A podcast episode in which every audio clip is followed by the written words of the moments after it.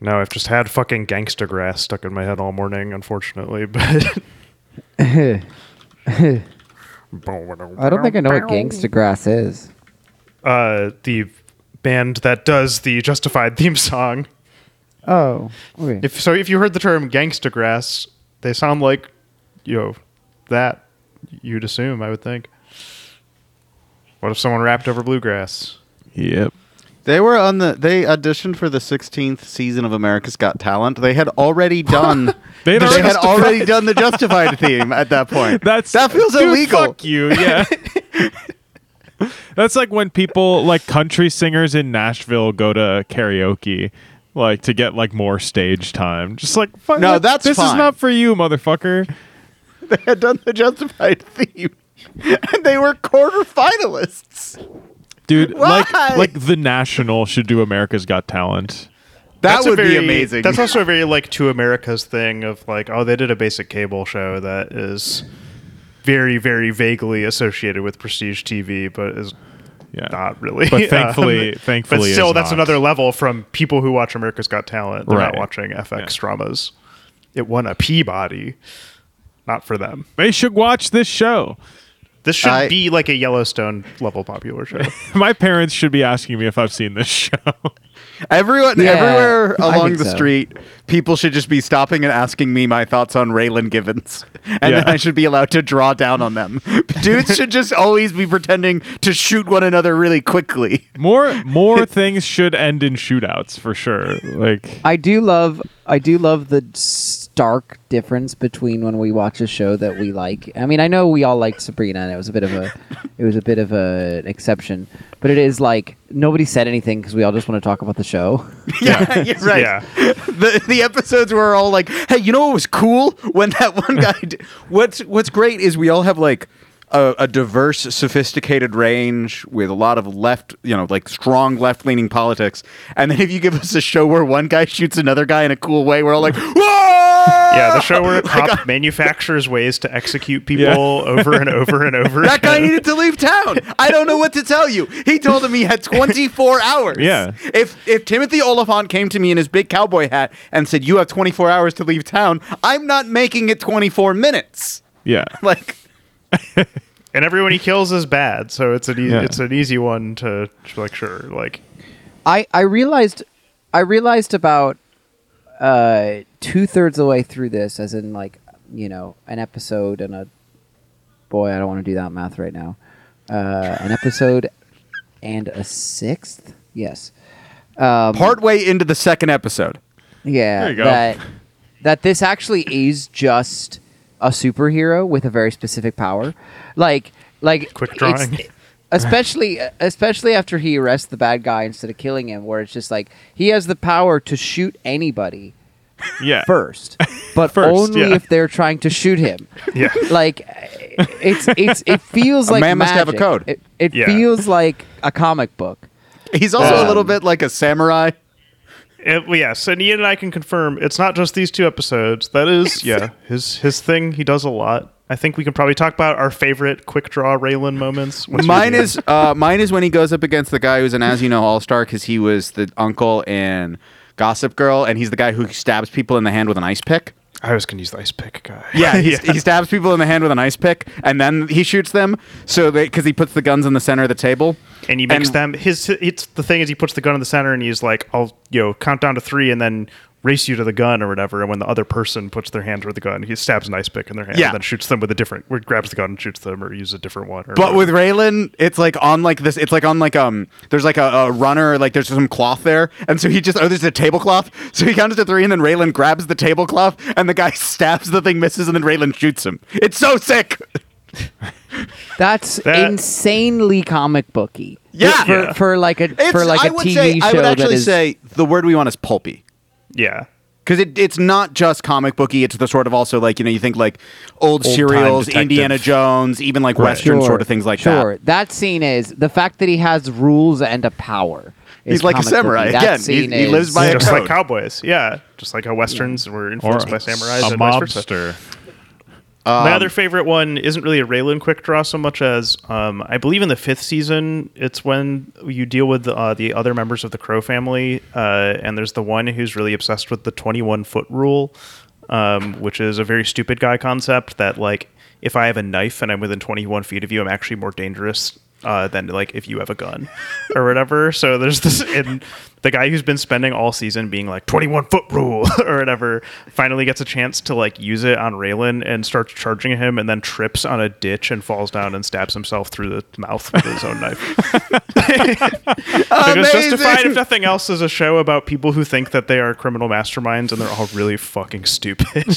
and Raylan is also stupid, but not as stupid as they are. He's he's the stupidest smart guy of all time. Um, it he was in the does glass seem he does seem to be kind of horny, which is a great flaw in a in a hero of a show. Like, Yes, he's at least every a little every bit season horny. has at least one moment where he has sex with someone who's critical to an investigation that the police are doing, and he has to come back, and then Art goes, "Damn it, Raylan!" it's just a constant. the number of times where Art is like Raylan, or just like exasperated as it's Yeah. like, and let me guess, and then May he not have did been clear from the first episode, but the second episode he has sex with Ava, and that's a problem. I don't know. So I say this Is a lot, it? but I don't know what is attractive in masculinity a lot of the time. But I feel Looking like, like, Timothy Olyphant. I feel like there's something about like this guy can draw his gun quicker than anybody else. Where I'd be like, okay, it's that- confidence. I am Yeah. getting my Pure- panties in a bunch. It's pure confidence through and through. And th- now, does it help that his confidence is l- physically demonstrated repeatedly with a phallic object? Yes. But it is just like Yeah. okay. Folks, also, he's just like a folks, hot guy generally. I think. Yeah, can all I mean, he keeps getting hotter. Remember when he took that helmet off in The Mandalorian and everyone was like, Jesus Christ. Uh, his hair was amazing. Space Raylan. Yes. Yeah, that's we need to the talk other about the thing. show, and then we can talk about Timothy Olyphant's career because it's insane. Uh, I'm sure you and I are both competing to be like, which Wikipedia fact can you pull? That's Yeah. weird. Then we, we can we can talk about his quote after Deadpool. We can talk about the Christmas card with Josh Duhamel's family. All of those Deadwood, things. you mean? Yeah, Sorry, Can we talk about the Um, guy who plays Bo? Because that guy, Boyd. Boyd, Walton Goggins. We'll get to all of that, but first, first, we have to get to what this is. This is, as you know, the podcast that is dedicated covering the first and last episode of every television show in existence, because we have been we were- we were cursed, we couldn't draw quick enough, and we were shot. And this is the only way to heal our shot, bodies. shot with the Uh, podcast about television gun. Do not try to draw down on an enemy who has that particular gun. You had, You end you up had where we 24 are. hours to not podcast about t- every TV show. Uh, we had to get out of town, and now we are coming to you from an undisclosed location so that we are not shot by Raylan Givens. I am Ian Benson. Joining me, as always, he saw Peter Tosh in concert. It's Stephen Doughton. oh yeah, and uh, I don't know much about that kind of music. He's surfing in Fiji. It's Matt Ciani. Howdy, y'all. and fire in the hole! It's Travis Marmon. Hello, everyone. Show's resident Edomite here. Wait, wait. Oh, man. You could have done any of the other things they thought he said with fire I mean, in the yeah, hole. Heidi, Heidi, Heidi ho, liars I think and you said. Heidi, Heidi, I ho. wish I had good Boyd quotes memorized because there are so many incredible ones like throughout Justified that are like extremely verbose. But the two that always stuck with me are just his deliveries of "I don't like you, Raylan," and the one in the last episode with "Damn it, Raylan, your timing sucks." Um, I guess that depends on your definition of friend. He's a nice enough, nice enough fella, but I wouldn't ask to borrow his corduroy jacket. Was was one that I've always loved. I always uh, try to sell this show to people by saying everyone's either really hot or really weird looking, and then there's Walton Goggins who transcends such concepts. Yeah. Some of the most interesting looking like hot women, like like where they're hot, but you're like their faces, interesting. There are like a few of those. Very distinct.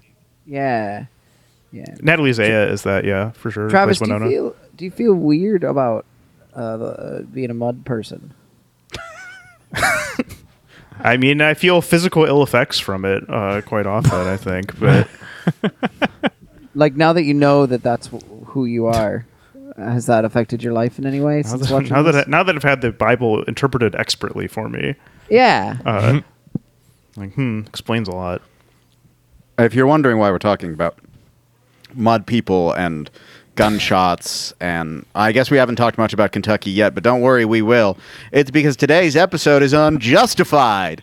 The 2010 to 2015 FX television program developed by Graham Yost based on Elmore Leonard's character Raylan Givens, which uh, is played by Timothy Olyphant, a deputy U.S. Marshal who enforces his own justice in the uh, in parts of eastern Kentucky, specifically Harlan County, where he, many of the characters grew up. Uh, it was six seasons, 78 episodes. Travis and I watched it all, though I will say the last like two seasons get a little fuzzy in my brain. I remember very little from the last season, uh, and the fifth is the one everyone is like, that one's kind of mid, mostly because why is Michael Rapaport playing the, the heavy and trying to do a Florida accent? Why did they cast him? That that doesn't matter because we're not talking about the fifth season. Instead, we're just talking about Justified. And I picked Justified this week because um, I thought we all deserved a nice little treat. Um, it'd been been some conscientious or some some contentious weeks of uh, of programming. Uh, I have some uh, some inside info on some weeks to come, perhaps, and knew that maybe a nice little oasis in our desert would be would be a lovely time. And in this case, this oasis was filled with bourbon and blood. That's right. Um, Travis, you also love Justified. Yeah, uh, yeah. sh- We're, we're talking about experience with the show. Uh, Yeah. This was a show Ian told me to watch. I think when we were in college. I think you watched it as it was airing, more or less. More or like less. started it. it- You know, it was still on TV when you began to watch it. I think I started. I think I watched season one either late 2019 or early 20, and then I watched the rest of it uh, during the pandemic. Like I very vividly remember, at the very least, seasons two and three, and probably four, were watched largely on my laptop in my sister's childhood bedroom in my parents' house uh, while we were hiding out there. Um, what a what a perfect. I, I've been talking about this recently with some friends about where you watched things at, at a time in your life. Because I was referring to the series of movies that I was like, oh, this is the first time I'm seeing them since I watched a DVD copy projected on a bed sheet in a barn. Like the number Yeah. of films I saw like that way. So also the number of things I watched on a laptop in a weird room somewhere in life. Yeah, and it's a show I took a bit to get into because the first season is very procedural, um, and we've talked extensively on the show about my my brain and procedurals and how they don't always vibe. But there's generally an overarching plot of every season, and they get more serialized over time. Plus, season two is pretty much the consensus best one because there's Margot Martindale and her idiot sons as the main villains, and And Kaitlyn Dever is introduced. incredible. Yes. We got a little bit of her too. Um, you know, the child of, of George Clooney and Julia Roberts. If you saw Ticket to Paradise, if you booked your two tickets, which I also, did, I did if you're well. a that guy connoisseur, it's a great show to watch um, for the like the bottom screen credits after the opening to be like. I mean- "Ooh." Yeah. you do that a lot. this podcast is dedicated to that guys in many ways, which is why we got two all stars. And I can also be like, hey, did you realize that the um, the priest uh, was Dougie Doug? So that's what I said in the chat was Doug E. Doug. can we talk about Doug E. Doug? Well, was Is he a VH1 talking head guy? Would he show up on those? I feel Uh, like that's how I know his name. Is that so is this a man is this a man whose last name was Doug whose parents No. decided to name him Doug? No, No. His last name is not actually Doug. Travis, I feel like Dougie Fresh was That the one who would do VH1 lame as stuff. hell. Dougie Fresh definitely would, but I thought Dougie Doug might have been in their list of Dougie What Doug, comics that would do things. yeah, Dougie Doug for me, you know, first and foremost, uh, is of course Cool Runnings. Doug was Dougie Jones also on VH1? Yes, yes. Uh, I remember that. I remember that great period when you would tune into VH1 and he would introduce. And he'd Dougie say, Jones would be introducing music Dougie videos. Get, Dougie get two rides. Love if uh, Doug E. Doug also is uh, an alien uh, from the uh, species that Sebulba is. I believe they're called the Dug. Can't believe I I'm believe pulling the DUG. Yeah, D-U-G, yes, Doug, yes, yeah, yes. yeah. Good Sebulba there, Stephen. Huh? Thanks. I, I thought I thought that huh, at first was you being like I wasn't doing a Sebulba impression. yeah, no, sorry. I was just clearing my throat. now, uh, Matt and Stephen, did you have any relationship with the program Justified other than I don't us know talk about it? anything about, this show except for what I learned in the last three hours. I, I knew about it because everybody on Twitter was watching it, like in the heyday of me being on Twitter. I knew that I would probably like it. Actually, the thing I, I always cut out me talking about other podcasts, but like uh, I learned, I knew that I was gonna like Justified when uh, I learned on A Lab that Coach uh, referenced it in his like ridiculous lawsuit. I need to go back and find that episode because I can't remember what the specific incident where the guy was like he saw it on Justified, so Yeah. he thought it was legal or whatever. Right.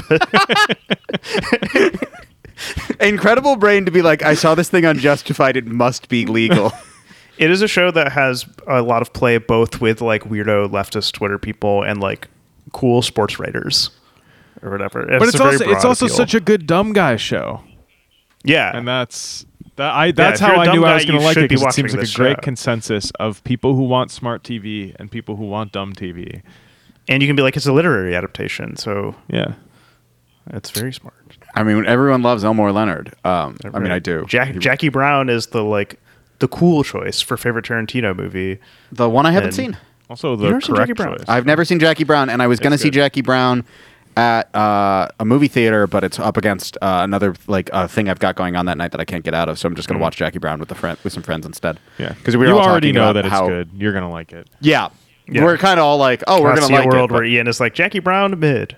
no, the world is where I go. Jackie Brown best. It has the least Quentin nonsense. Is probably Yeah, generally why that's often Yeah. people's favorite. Uh, but yeah, no, no, it's yeah, it's it's um, it's one of those things where it's like uh, there will be those movies that I've never seen that I really want to see, but then wind up saving for a like special occasion sort of thing like that, which is how I haven't seen Paris, Texas yet either, despite that probably being one of those films that I will adore. You will really But- like Paris, Texas. Yes. Yeah, but I also really like Justified, which was brought to us by Graham Yost, who uh, was uh, a genius. Because you know what else Graham Yost wrote?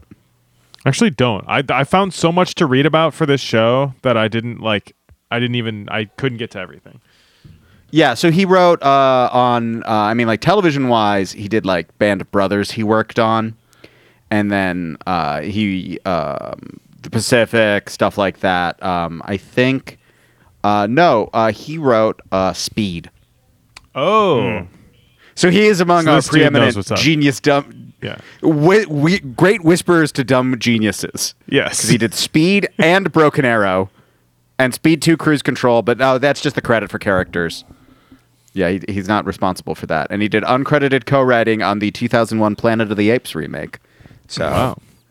but yeah, and then he he uh, he got into television sort of along that way. I mean, he'd written some uh, some television programs before, but um, he had created Boomtown, which is one of those shows that I think people liked, but only went like a brief amount of time.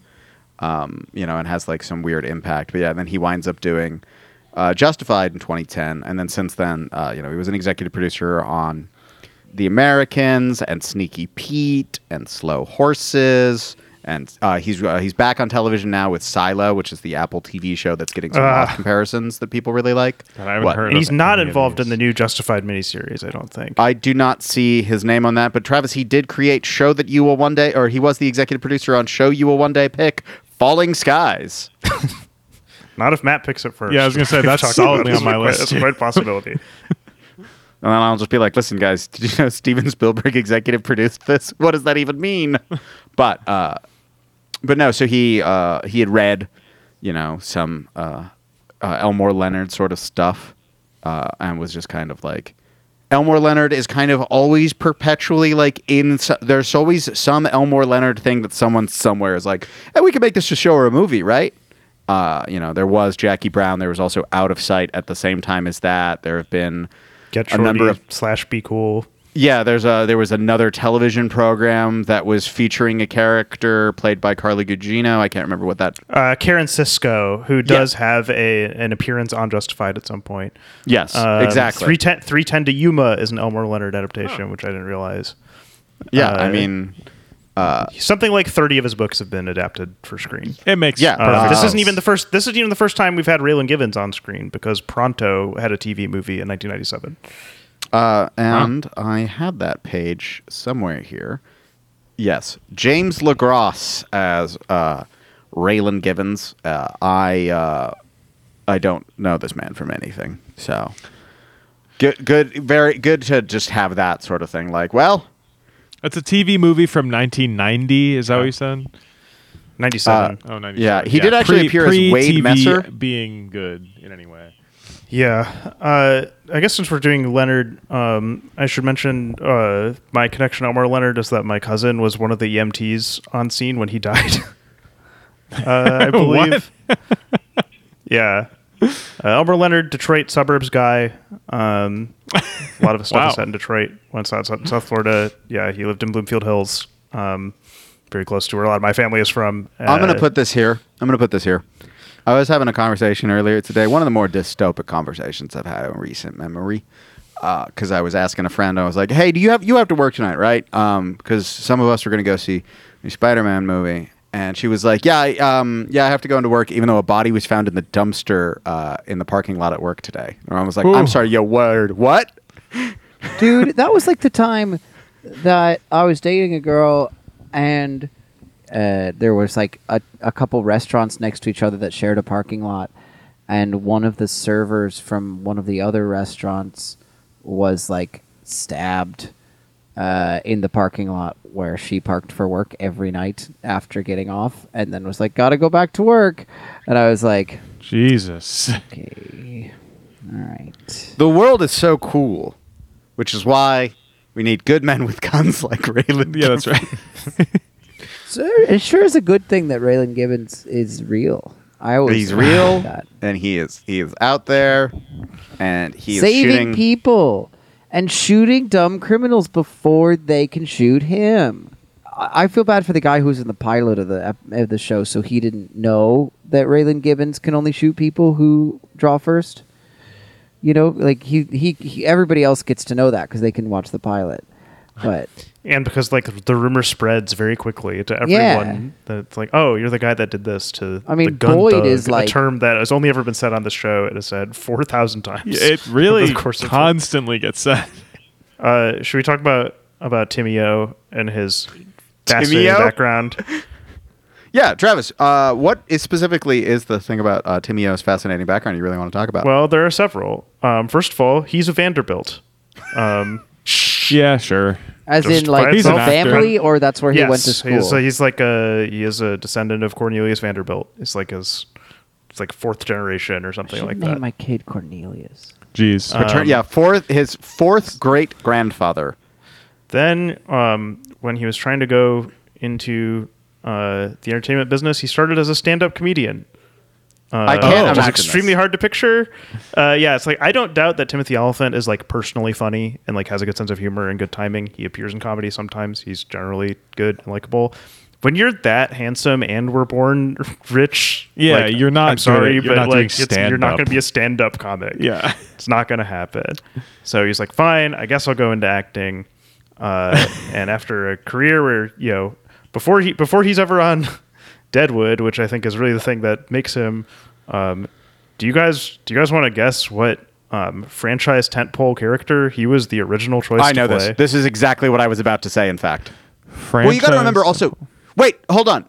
Time out, Travis. You can't just say like, "Oh, Deadpool." He was like the major part. Deadwood. because he's or sorry, Deadwood. Uh, Deadpool. Ooh, Please stop um, conflating those. sorry. His original, his original cast for Deadpool, Sorry. Ryan Reynolds. Uh, no, uh, swiped it. he he was in Scream Two already at that point. You got to remember. Oh, yeah. he's the Yeah. killer. One of the he's killers the guy in who's Scream around. Two. okay. Um, and Okay. he was in Go, and then he was gone in 60 seconds, which, you Yeah. know, he, if you remember, you know, car movies, stealing cars and shit like that, boosting cars. Wonder So what Scre- film franchise wanted him as the number one you guy. You didn't even let me guess. You didn't even let me guess before Oh. you gave me an obvious hint, Ian. I'm Sorry. mad. He was supposed to be Steve McQueen in, in the Cars series.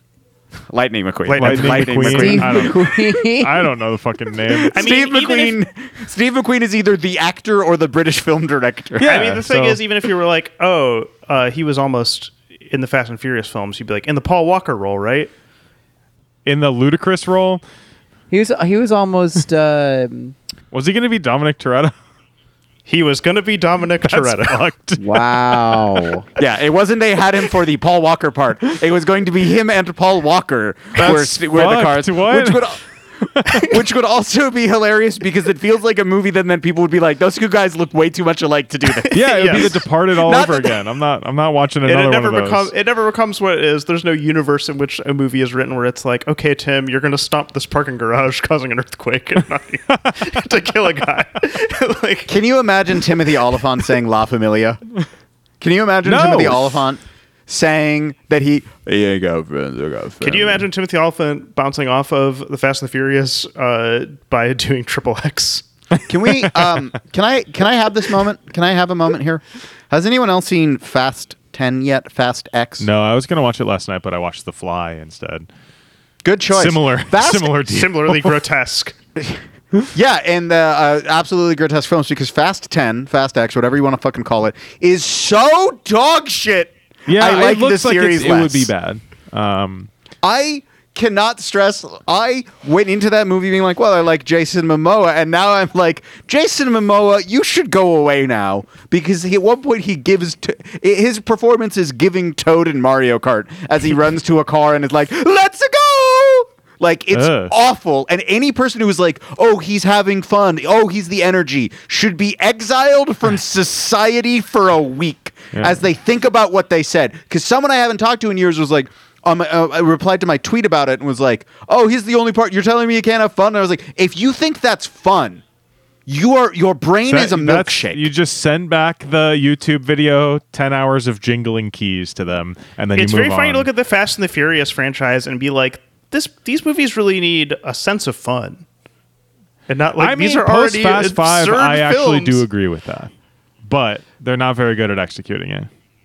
the, the the franchise is kind of self serious, which is part of the reason why his character sucks, is because he's like this like weird manic, terrible nightmare child. Uh, in a series where everyone else is like very self-serious when they say these things, and like Tyrese is supposed to be the only joke part, but like Vin Diesel never cracks jokes in these movies. No. But it's like as, it- I uh, don't know. To me, it's the same as like the John Wick franchise, where it's like people aren't cracking jokes, but it's very absurd and knows exactly. It it, It, doesn't takes need a guy itself being like, seriously. this is crazy. Right? If they put that guy in John Wick, it would fucking suck. Yeah. They hired Khal Drogo. Jason Momoa could have just done his like pouting, saying shit like he says in Dune thing, and it would have been good. And instead, I watched it and I had no fun. At one point, there's ADR Tyrese say it, saying uh, as two nuns walk across the screen, "Watch out, ladies! This is none of your business." And that was the most I felt anything in that movie. And what I felt was boredom. Damn. Beyond that, it was just disgust. Anyways, That sucks. Glad for Sorry to Timothy hear it. Olyphant to have not done that. Yep. Uh, instead, he did Deadwood, and then Deadwood got canceled, uh, or he thought it got canceled, so he started booking film roles like uh, Hitman, and was then shooting in Bulgar- Bulgaria. And his agent was like, "You sure you want all of these?" And he's like, "I just bought a house, and my show got canceled. I need work." And then after shooting Hitman, came back with a newfound vigor in acting because he was like, "Listen." You find yourself shooting a piece of shit in Bulgaria for six months, you're really going to consider what choices you have to make in life. And uh, and that's kind of how he winds up being like in Justified, because they were just like, okay, yeah, um, you know, they uh, they needed a guy. He was a name. It was you know FX being like, ah, we're going to really push forward. You know, we're, we're we're really establishing ourselves as one of the major television players. John Landgraf, the president's doing all of that stuff there and um, they brought him in, and of course, also uh, they bring in Walton Goggins, and we're going to talk about that. But in the grand tradition of all great television characters that we adore on this podcast, Walton Goggins' character was supposed to die at the end of the uh, die First at the pilot. Yeah, Yeah, but and then they were like, fucking "Oh, he pops too hard. Yeah, right. We need to make him Yeah. the most important character to the emotional arc of the program." Yep. Yeah, because the pilot is just a straight adaptation, I believe, of the short story Fire in the Hole. Like every episode of Justified has a like based on the story of Fire in the Hole, but it's just that one in the Raylan Givens sort of series of stuff. Right. Uh, and presumably Boyd dies at the end of that story. Um, I bet Boyd comes back because of the because they were starting to because he wrote Raylan stuff after the show started. And then you think he was just like, well, I have to bring Boyd back. Yeah, yeah, the people love the. Boyd. Yeah, yeah, yeah. yeah. Elmer, no- Elmer Leonard's final novel is just called Raylan. Raylan. Which is also as a great. The backstory of how he came up with the name Raylan Givens was he was at a book signing in Texas and he met a guy named Raylan and he was like, "This is the greatest name of all time." I believe he said to him- "How would you like to be the star of my series of books?" Yeah, no, I, I think it was just my next book because the guy's like, "Oh, what name for the signing?" He's like Raylan, and he was like, "How would you like to have your name be the star of my next book?" Which is both amazing and also one of those things where you're just like, "Well, yeah, uh, listen, you write a lot of novels, you got to find names anywhere, okay?" I mean, Raylan is such a good fucking name. It's so fun to say. It's so fun when every character, everyone saying it in a Kentucky accent is perfect. Now there are yeah, there's innumerable no dogs, question. It's just Uh, Rayland. uh, dogs It's across the world, Rayland? Yeah. just named Raylan. Raylan, Raylan, get in here. Good name for a dog. Better name for a U.S. Marshal. Would you vote? Would you vote for Raylan Givens for president? No, No. not the least bit. Never in a hundred years. I love him so much. Nightmare. I would never give him more authority. if he had, could you imagine President Raylan though, like drawing down on the French president? That would be cool. He'd cool. probably draw down on yeah, drawn down on Saudi Arabia, drawn down on An North American Korea. president would never draw down on Saudi Arabia. I would like to see That's- Raylan Givens and Joe Biden mock draw. I would like to see Like- that actually happen. I don't want to be investigated by the United States Secret Service, Matthew. So instead, I I'm will not say saying I'm gonna do mock it. draw. It'd be entertaining. It would be entertaining, and what is the point of any of this if it's not entertaining? So the series opens in Miami, where uh, Raylan Givens approaches mob hitman Tommy Bucks, uh, played by Peter Green, uh, who you would best know as Fleetwood uh, Mac. Zed from Pulp Fiction. Zed's uh, would be my, my best get. Uh, he was also uh, the villain in The Mask. Uh, but Oh. Somebody stop him. and that's a podcast. uh, there is somebody coming to stop him. Yeah. That man is Raylan gonna Givens. smoke him. with a You know, a lot of media would be improved if at some point in the middle of it, Raylan just comes in and shoots the guy. I thought you were going to say if the mask gets just involved. So No. If someone acquires the mask. I mean, that also. Could you imagine it? Dominic Toretto with the mask. wow. I feel like this show is the embodiment of that. Like it, it's an entire show adaptation of that scene in Indiana Jones where the guy's waving the sword around. Yes. Yeah. Yes. and then he shoots the guy. Absolutely that. Like that's Correct it. Like, energy. what if that foot scene was the whole character Raylan Givens? Sometimes other guys do it because there's also um uh what is it Tim? Is that the Tim Gutterson, the sniper guy. Yeah. you want me to wing him or kill him? Um, let's start with wing it. Uh yeah. Uh, eh, they all rock. Um, Everyone I've in this show is extremely like, like a lot of times you'll see like a a green cop who's just scared. Everyone is so jaded. Everyone's like, yeah, another bomb. All right, gotta take out our guns. Somebody's got another fucking terrorist. Because They they, deal with stupid ass Kentucky criminals and not. Yeah, uh, they're not actually like, in any danger well-run here. organization. The, the Dixie Mafia is just not that. Um, that smart. I have one more fast X thought. I'm sorry. yeah. This is my final thought. It's so fucking stupid. Paul Walker has been dead for like 13 years at this point, and I get it. We're all sti- we all still miss him 10, so much. I believe. Yes. Whatever. He's been dead so long, and they keep not having the character be dead. But Vin Diesel's son is just weirdly named Brian after his totally alive friend who never appears in the movies anymore. And he talks about his uncle in glowing ways, like he'll never get to meet his uncle. Like, and his wife is around, even though she was supposed to have the kid and go off and live a life outside. Like, just stop it. He died of cancer or something. I don't care. Yeah. It's weird. Or just I don't forget need, that he was there. I don't oh, need. that it's is a, it's really a dumb weird. movie. It doesn't matter. No, because they'll up- never forget him. They can never forget him. They have to show you. But you have to see Vin Diesel looking at photos of him schmaltzy and sad all the time, and he's a man driven But by he's a man family, but they refuse to kill the alive. Family. I know they refuse to kill any member of the family, but he's so driven by that family. Every one of the movies instead brings back somebody they previously killed. Just kill the person who's already dead. Have that be his great failing. I don't care anymore. You can't disrespect his memory anymore. I don't need to hear um fucking uh see you again Oh, mournful song. keyboard version playing underneath a, a fucking like Ken Burns style photo of him just panned over in the camera for the tenth movie. I feel like the way that to kill him that would have made the most sense, unfortunately, is the way Paul Walker died. So they don't want to do it. Yeah. Yeah. You can't They- depict that on they screen. can't just be like, yeah, you got killed. in a car Raylan. Givens showed up and he shot him. There was a U.S. Marshal and he told him to draw down. Uh, but yeah, uh, uh, Tommy Bucks is told. Tommy, Raylan told Tommy that he was supposed to leave 24 hours ago. He's like, "You got two minutes. You leave now. You can still make it to the airport." And Tommy is like eating seafood, laughing at this guy. You know, he's just like, "Listen, you know, what's your fucking deal?" He's wearing a dang cowboy hat. Like, Goddamn cowboy very hat. silly. in Miami. Like the stories of Raylan before also worthy of a show. Give me young Raylan. I don't care. Uh, but he uh, Raylan is just like, listen, I I told you you have two minutes. And then they talk for a bit, and he's like, one minute. And the guy, I love when he's like, you told me I had two minutes. What happened? like, Yeah. Time flies. I like that uh, Raylan does not have a Kentucky accent at the beginning here. Like it's slight, and then as soon as the like Hart of Dixie Code part of right the back. plot happens, he gets the Kentucky accent. It's brilliant. That's what it's like when you leave ho- when you leave home, yeah, for a long enough period of Yeah. time, and then Yeah. you come That's- back and it's like, bang. we're saying it's good. Yeah, that I just, I just that. don't see it on TV that much. Yeah, 'Cause the and show's so smart. Uh, Bucks does the which, uh, but you know what's not smart is what Bucks does, which is try to pull on Raylan Givens, and we learn You first don't- hand. Pull on Raylan Givens. Pull on Raylan Givens. Now the two the two newbies here to the Justified. Well, how are you feeling the moment you see him actually like high noon draw down on this guy? Uh, I could probably tell you based on the first note that I have. oh, yeah, all right. So my note was, yeah, love it. Great way to start a show.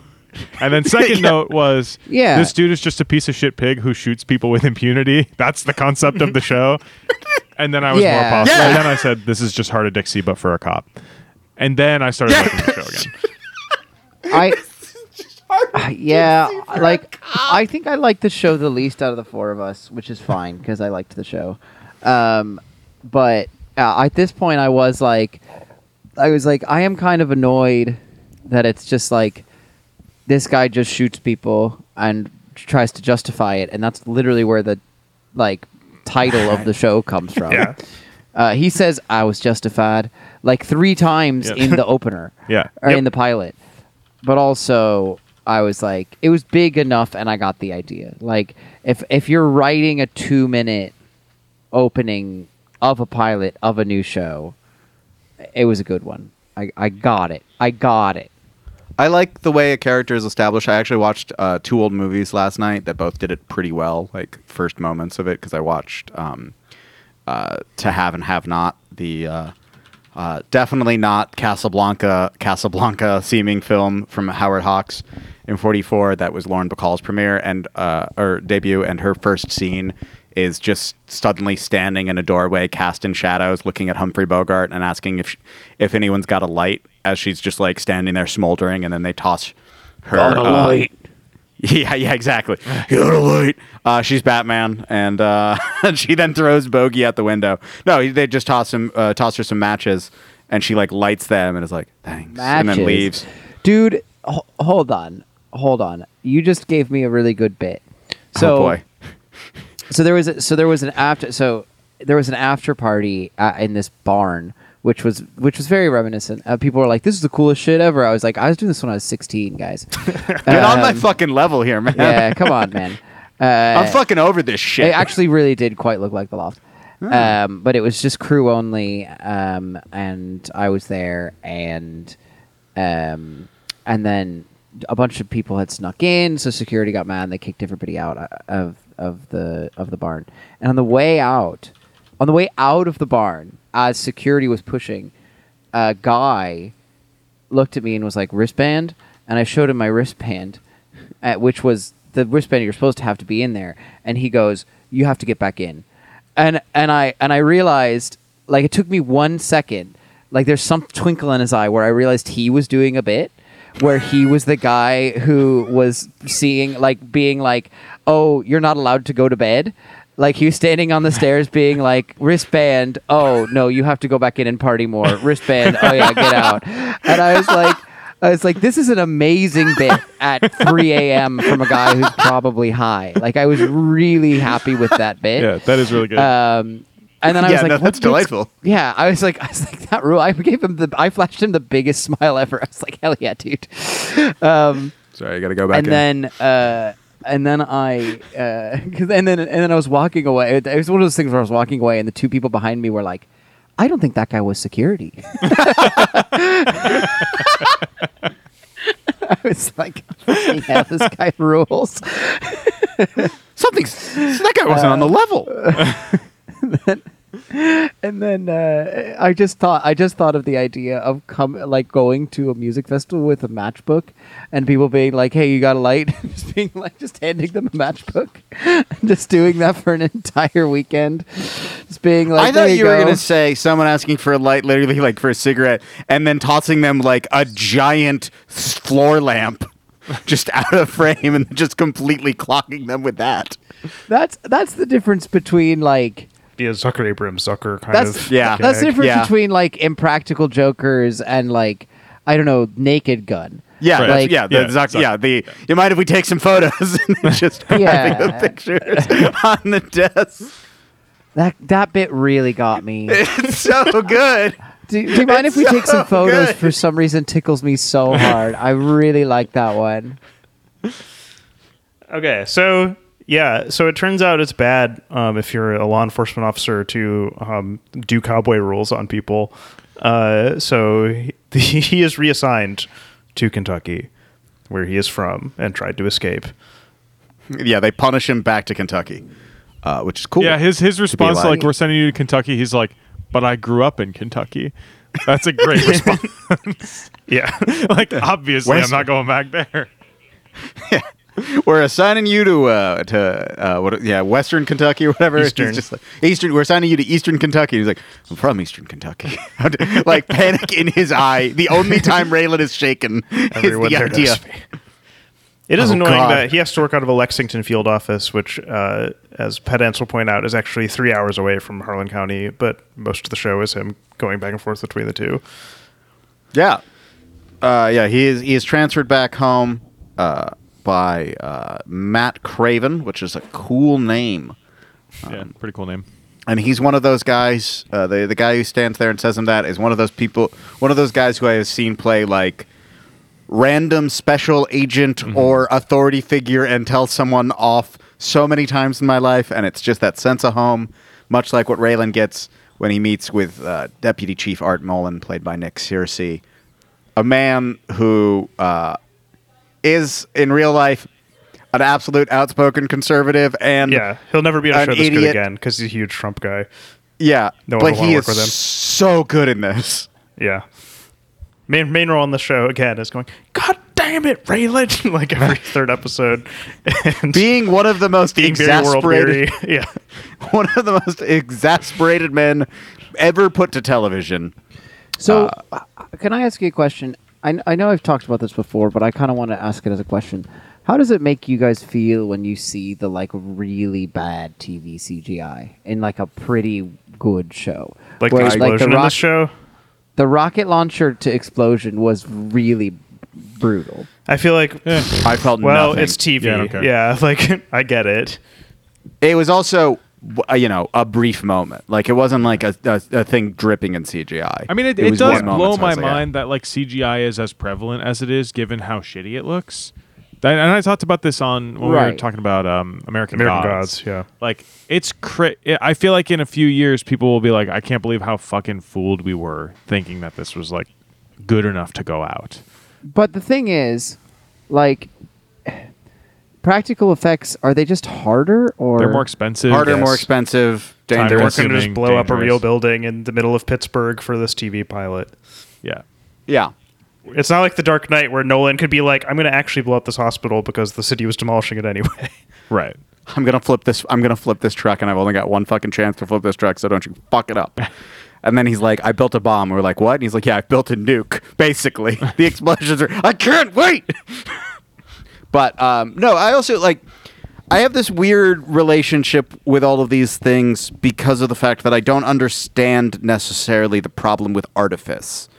Like it's all fake. If the thing looks fake, that's fine. I I'm watching the program. I don't mind Well- that it doesn't. Wait, wait, I don't Yeah. mind that it's not. You know, like uh, it, it's not like one to one realism in these things because like I'm watching something that is already always so much artifice. Like if it's like overwhelming and jarringly bad and gloopy, like when I saw Quantumania, and I was like, this looks like absolute shit and is dripping and all that stuff. But this is such an interesting take uh, because like obviously the whole point of acting in most modern TV is to like make it feel real.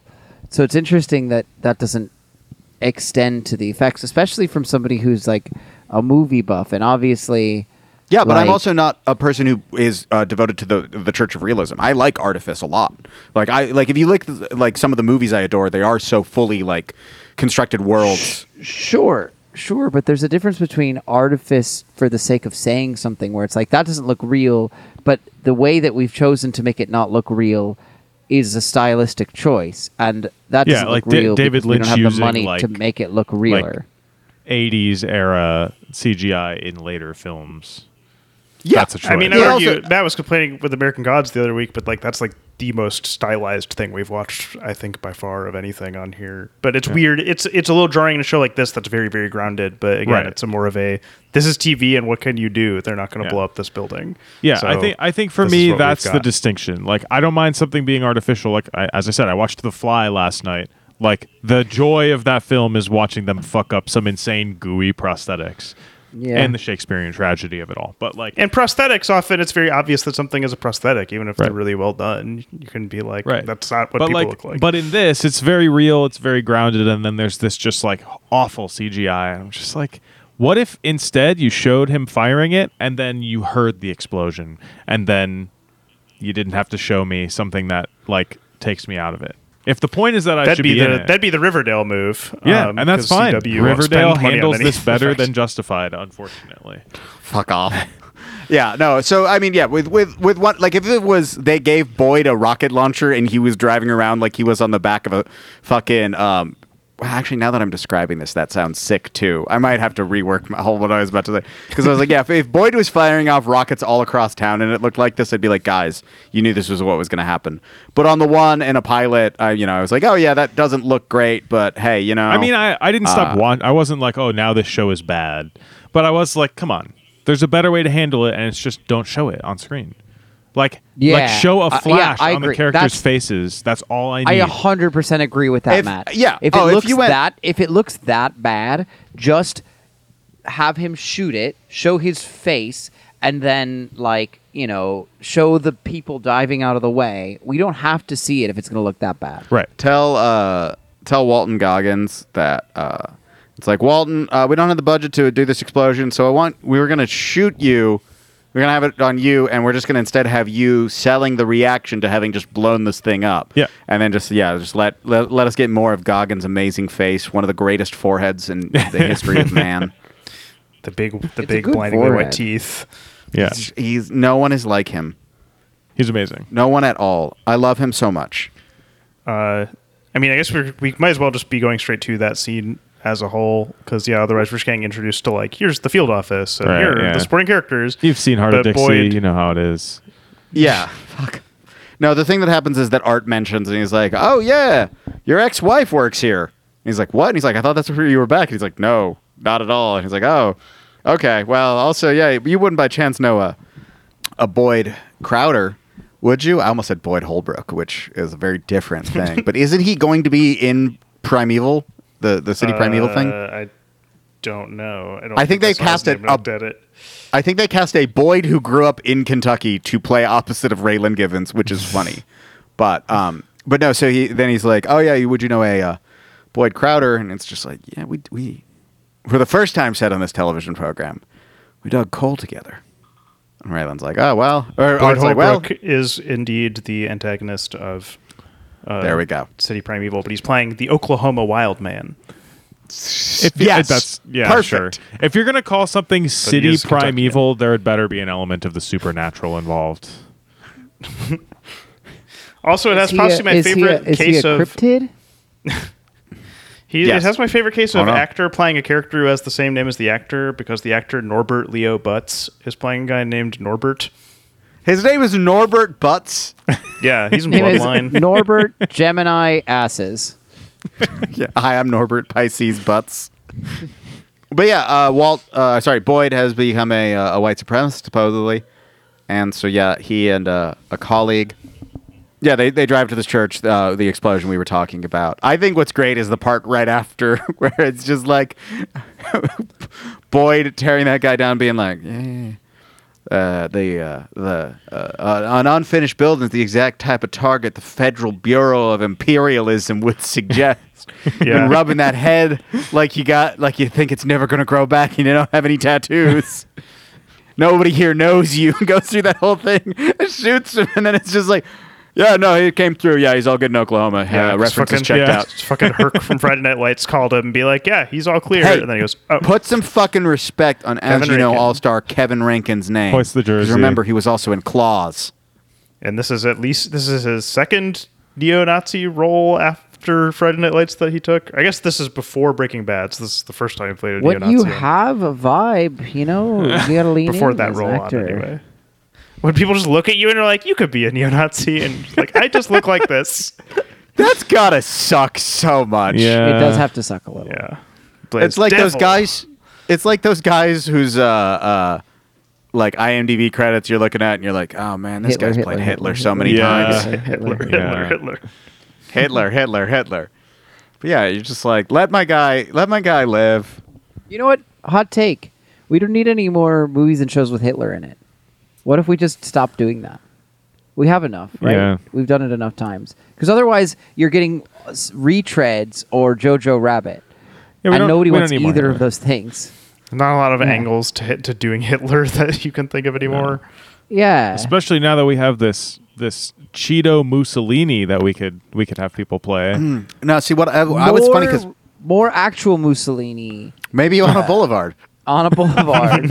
uh, maybe a more Mussolini actual- Boulevard. more actual Mussolini movies. I'm okay with that. I don't mind that. We said we said Herc from Friday Night Lights and a portal in our brains opened up. Um, uh, no, uh, so uh, yeah, I love also the phone call with uh, Devil. It's just like, oh, uh, we had to, uh, Hale, we had to part ways with, and it's like, oh, um, it didn't work out, or did you just not like him? It's just the way fucking uh, Walton Goggins just is like, eh, a little bit of both, honestly. Gonna need a ride home is a great addition to that. Also, If I'm being honest with myself, I'm myself. shocked that Boyd didn't like I don't know push the car into the river or something. Like it was way too easy for them to be like, "Here's the lid to the rocket launcher." Also, somebody shot a church with a rocket launcher recently. Like, yeah, it's it's a surprisingly impulsive move by Boyd, also who's like the most calculating character on the show. But again, they're all stupid. That is the overarching theme of Justified. Everyone's dumb. what if this guy had turned out to be FBI? That would have been a smart move. But he maybe would have done more due diligence than just being like, this guy seems like a shady character. I feel like shooting the undercover FBI agent isn't necessarily like the smart move. It kind of just seems like the FBI would come down on you harder. Seems like they have more stuff on you after that. Yeah, that's yeah, it's, perhaps it just a little seems fair. like it does seem like they have resources. Yeah. Like, I'd I'd almost say maybe getting away from that guy is more useful than killing him. Eh. what do I know about Yeah. how these investigations work? My dad once defended an FBI or d- a, a, a, a terrorist uh, who Same thing. Folks, who basically his argument for why to get this guy off or at least get him a get him a like a reduced sentence was because the FBI agent is a bit less like subtle about things and he's just literally like going on Muslim message boards and being like who wants to blow up a church That's what the FBI agent was doing. and like yeah, that is he that was is- doing yeah. his job Yeah, as that's what they do. described. Yeah, That is more or less how it goes. I mean, the the real the, the real realistic outcome if Boyd doesn't kill this guy is to get to the point of like the guys who tried to kidnap Gretchen Whitmer. Yeah. Where it's your operation is a higher proportion of undercover cops and feds than it is actual people that are members of your movement. That is the fucking real? funniest thing. Yes, that's that real. real? That's true. Yes, uh, there was a point where like when they were driving out to go do their target practice. Like one of the cars in their convoy, literally everyone in it was undercover, and didn't all know it because they're all from different like jurisdictions. Because some of them are feds, some of them are, are Michigan police, and whatever. That's why they were. That's why a lot of them got off or got light sentences because they so overplayed how much they were entrapping these idiots that they like they fucked themselves up by overdoing So, it. okay, right. Well, that was the situation with. Anyway, uh, so can I can I say, has anyone made a comedy movie where a bunch of guys from different jurisdictions all entrap each other into doing a crime, but none of them are actually like not working So, for? Let's do our. So this is this is going to be the second movie. This is the second. Um, this is the second movie that we're doing. This is uh, on our production slate. The, uh, this is our Yeah. our I- Iannucci style film. This is following up because I believe I misread what the um, what the one Masters of Horror episode was because there was like a third person involved. So instead, we're starting with that one where it's a, tr- a person who kills hitchhikers and a person who kills the people who pick up hitchhikers are dueling battle in the car ride. God, that would be such a good fucking movie. We're starting with that, and then we're doing the uh, like. I think you need a couple people who aren't undercover, but yeah, it is very much like star-studded cast, like a But what Death if- of Stalin like just thing. What? if- yeah, right, Exactly but- what happened But what if in the people? You're right. That's true. But what if a couple of the people who aren't undercover bail? And Yeah, then, like, right. by the end of the movie, it's four people who don't know they're all undercover doing the crime. No, no, no. Because if you do the thing that actually happens, we can do the somehow based on a true story, and like you know, Fair then you get like Justin Bateman after that, where he's just like, "What is happening here?" I just think, I just think there would be like, I mean, like, I think it could be an Edgar Wright movie. I think Absolutely. it could be like, uh, anyway. I just feel like there are a bunch of movies that are almost this, but I can't quite place them. Like I'm like, is this sort of what Four Lions is a little bit or whatever? That's the British terrorist movie, right?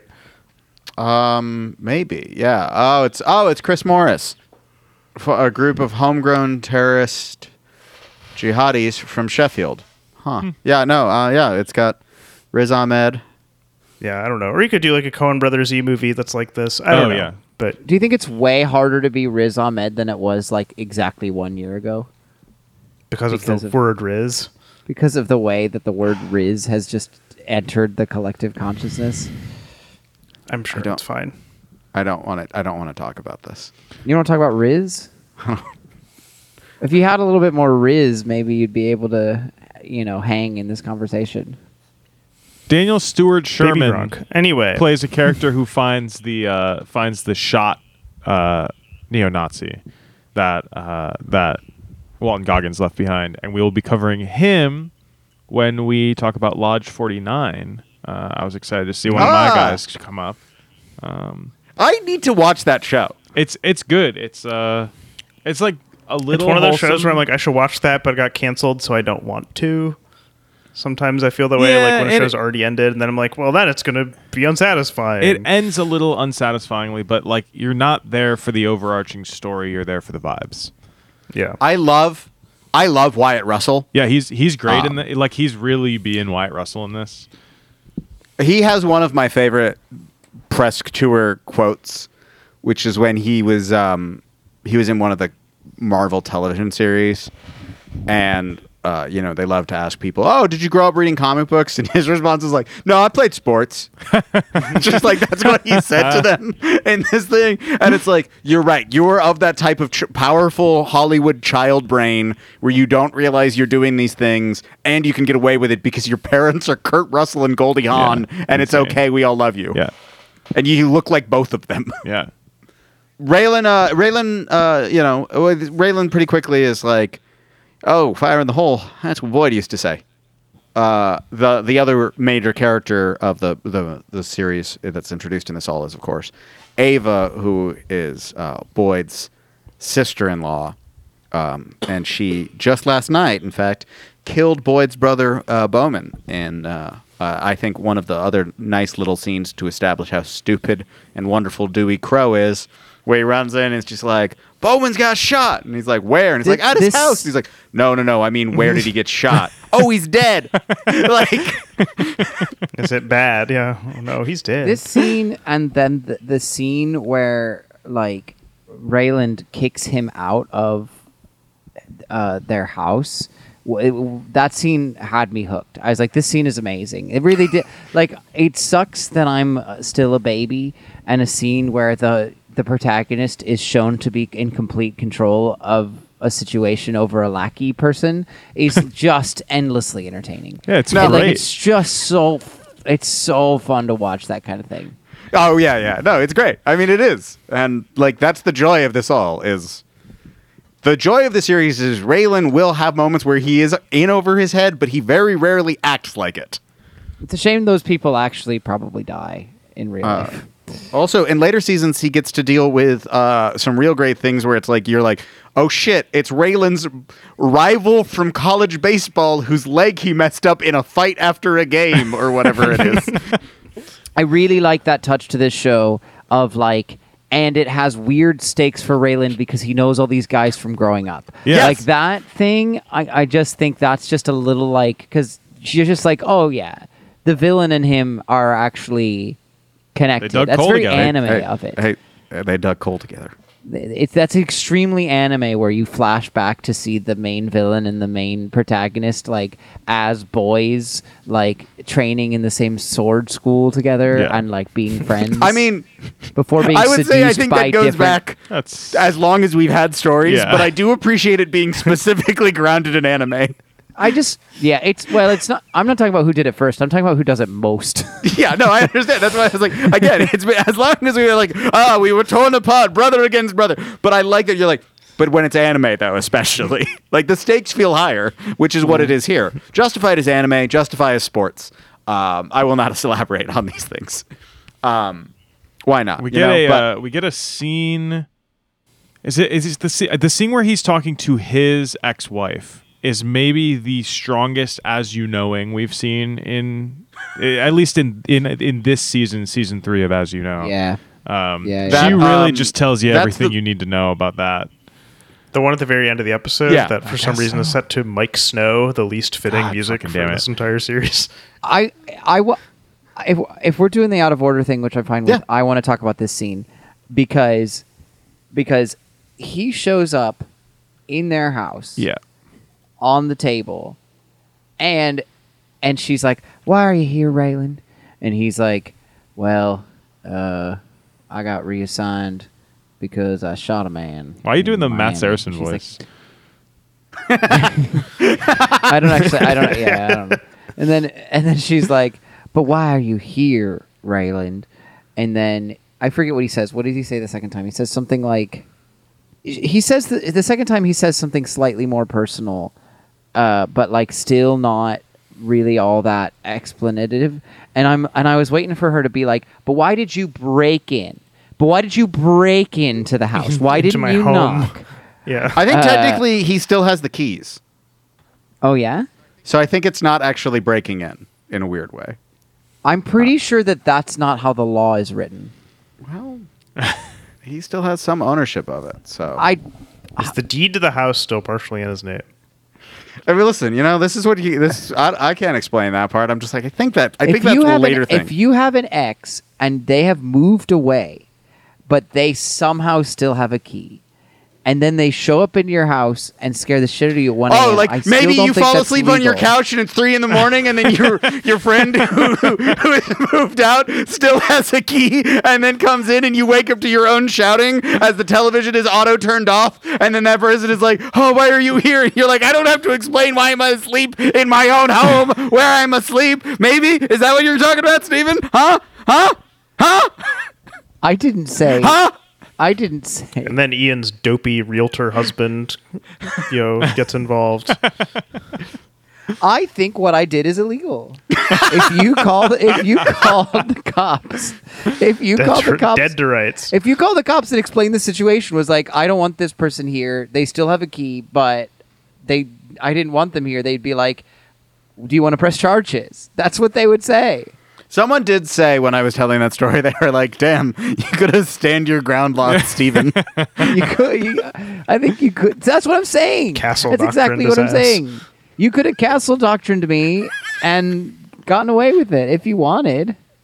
It's all Certainly about. if it was it's in all about how much of my friend you are, Ian. Are you my friend enough to send me to jail and or shoot and or Wayland me? Wayland. Wayland, Who's, who's Wayland Utani.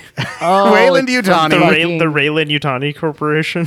ah, new new display name for the dying days of Twitter.com. um, What's the What's the guy's name in Everything Everywhere All at Once? Waymond. Waymond. I was also Waymond. thinking of Jesus that. Yeah. Christ. Uh, one other thing I like in this, uh, just because I was having a conversation with someone a couple weeks ago. This is when I decided I was going to pick Justified at some point because I was talking with someone and I said something and they were basically they didn't quite do the Raylan, you're the maddest person I know, but they said something about how I'm madder than I let on, and then I just like I think I then just was like, yeah, maddest person I know, and they were like, no, you're not, and I was like, oh, well. You see, what I was actually doing in that moment was referencing a television show I don't think you've watched and like that was the point where So eyes glaze you. over. Yeah, and so uh, before that though is when um, we get the the visit because uh, you know Ava's had a crush on Raylan for a long time. She will of course get involved with Raylan because Raylan uh, can't say no in these situations. So uh, he's uh, going to meet with her. She invites him over for dinner. She knows that he knows that Boyd's after her. She He's shows up at her house and she immediately they immediately start making out. Like they haven't seen each other since high school. And he's like, okay. I was like, we shouldn't be doing that. And then he's like, I'm going to do that some more. But that's later episodes.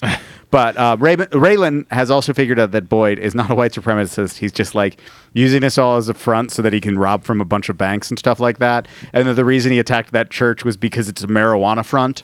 Yeah, it was like Uh, a Rastafarian church. Yeah. Uh, uh, Boyd, and you know, and like so Boyd goes after uh, um, Ava. This is after Raylan is like, uh, Boyd is like, "Hey Raylan, why don't I get? I heard what you did in Miami. Why don't I do the same to you? You got 24 hours to leave Harlan County, or I'm coming after you." Which like is hilarious to say to Raylan Givens, knowing all we already know about him, is being like, well, "I'm gonna do that to you. You got 24 hours to leave town." Like.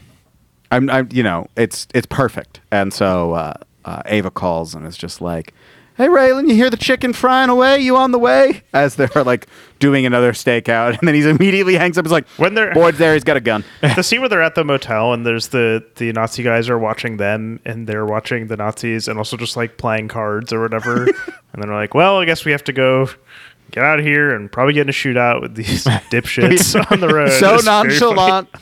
Like Raylan, yeah, they're getting shot at, and Raylan's like, "What do you guys want me to do?" And they're like, "Go on, it's two guys. We got. Tim's this." got a sniper rifle in a like big case or whatever. He's like, I'll go set up and just pop these idiots. Yeah, the, the most tense part of this all is watching him build, like, reassemble the gun, and you're like, well, we're not in any danger. And then it's just the, you want me to kill these guys or wing them? Yeah. Uh, These two fucking like sentient blob guys, like after they both get hit, they have their whole thing like, "Do you have it in you to keep shooting?" I think I do. And then Rachel just- just, comes up and is like, "Please do something stupid." Like Two I, pistols pointing at him, like, make my day. Make my day. Ah, cool shit. There's a later episode where they get pinned down by a sniper, and Tim is mostly fawning over all of it because he's like, oh, this is a good position. Wow, they really know their stuff. like, the, There's the whole. There's another great episode where uh, Raylan and Tim uh, are, are like Raylan's cornered this guy in a house or whatever. And he starts talking about, he's like, you know, the, I think the guy's trying to hold someone hostage or like something like that. And he goes, you know, the apric- what the apricot is? It's the part of your where your brainstem connects to your spinal column or whatever, and you get hit there. You're not gonna be pulling any trigger. It's just lights out immediately. And the guy's like, "Come on, like that's not a thing. You'd really do that?" And then Tim just immediately shoots him in that spot, and the guy just goes limp and dies immediately. We're all smiling and nodding. cool. Some of us are quietly mouthing the words, hell yeah. I'm here with all my friends. Yeah, that We're is all the main goal of watching this. Justified is for there's at least one episode to go, hell yeah, to yourself. Yeah, yourself. which is also what happens uh, when you know uh, we see that Boyd is like, "All right, I'm going to kill Raylan, just like you killed Tommy Bucks," and then Ava shows up with the shotgun, and then Raylan's like, "All right, I'm just going to put a couple in the Deer chest." rifle. Or yeah. Uh, well, yeah, you know, but yeah, and just like, yeah, I'm gonna just put a couple in the chest there. Well, Boyd pulls down. on Ava. Raylan shoots Boyd. Ava shoots into the ceiling. that chicken looked pretty good. I hope that was eaten later, but yeah, Travis, Boyd down. Boyd down, Boyd down, but not for long. Not for long. I mean, yeah. What do you do if you're like this hot blonde called you and is like, "I am making fried chicken," and you're like, "Well, I know that this is a trap for my my old frenemy. I gotta kill go." me, but I have to. I have to do this." I have to do this. Only I can do this. And that's the nature of the relationship between Boyd and and uh, Raylan is only I can do this. They are the classic. I should they kiss or kill each other, Yeah. Or both. But yeah, that was the first episode of Justified. Wait, I got, I Fire got in one the more hole. thing that Raylan Good as does hell. that is cool that I that I'd Oh, like yeah. to see more on TV. One of the best things that can happen is somebody's head hits the steering wheel and honks the car horn for a second. always good, always funny. Yes. yeah, we didn't talk in detail about what he does to Dewey. Um, But just a little, just Dewey a little, comes in. always good. Yeah. After he just walks straight up to Dewey, he's pointing a, a scatter gun at him or whatever, and he's like, "Can you rack it? like, can you rack that before I just take it from you?" And just walks up, grabs it, shoves him into the car, unloads the gun, and then yeah, One of the most, him. one of the stupidest characters in the history of television. A man who's played Charlie Manson twice. Anyway, Oh wow. Yeah. What There's a moment in stupid- this first. There's a moment in this first episode where his his ex tells him that she knows that he's there because. Wait, wait is it his ex or is it somebody tells him? When that- known as his that they- ex, Ava is just a old crush. Right. Either way, somebody tells him that they know that he's back in Kentucky because they have TVs now. Uh, I think it was Boyd actually who said that. so here's so here's here's my question: A cop shoots a man who actually did pull on him first in a restaurant in Miami. Do you hear about it? Prop. Well, hmm, I don't. I think it could be national news based on the other circumstances Yeah. around it. Yeah. It would become an interest piece of like, cop tells man he has 24 hours to leave town. You'll never guess what happens. Well, also it's like it does kills notorious notorious weapons dealer in public place. Yeah, I guess it's the public place part, but yeah, It'd I, be don't in the know. New I York just was Post interested. at I was just like, would I know that that had happened? And be weird if it's like it, also it seems like if it's like he's named and then like the TVs are like he's been reassigned to Kentucky or like local news covering like hero hero cowboy cop coming to town. Like I don't really know how that'd be be framed. so yeah, we'd all watch more Justified, right? Hundred percent. My as I keep saying, my TV tolerance is at an all-time low at the moment. But I would, uh, I would absolutely watch it if I were like gonna watch some TV. Yeah, fully, fully the thing to do. Uh, good, good time, Good time. and we still have another episode to talk about. yeah. Justified. Uh, I wanted to do that to, um, you know, uh, Rage Against the Machine. Now justified. yeah, exactly. It's right outside your door. Uh, you know who else yeah. is right outside your door? Wade Garrett from the film. Uh, I was gonna say Sam Roadhouse. Elliott without a mustache. Yeah. As you know, All Star. Um, what's his name? I don't. I Jonathan closed Tucker. that- Yes, Jonathan Tucker. As you know, All Star. Low key Lie Smith himself. Seeing Sam Elliott without a mustache is a little bit like when you see a hermit crab with no shell on. Yeah. He looks like the uh, aged up uh, approximations of what Thomas Pynchon would look like based on the one photo that everybody has of him. when he doesn't have a mustache, that's what he looks like. He spends most of this season having very sensual conversations with Mary Steenburgen as an evil yet sexy grandma. um, but she's killed in the previous episode. Damn. That's my kink. Is uh, Sam Elliott and Mary Steenburgen having sensual conversations? I I have some very specific Google searches. I'm a guy his, in porn the. sub- his Pornhub search is evil yet sexy grandma.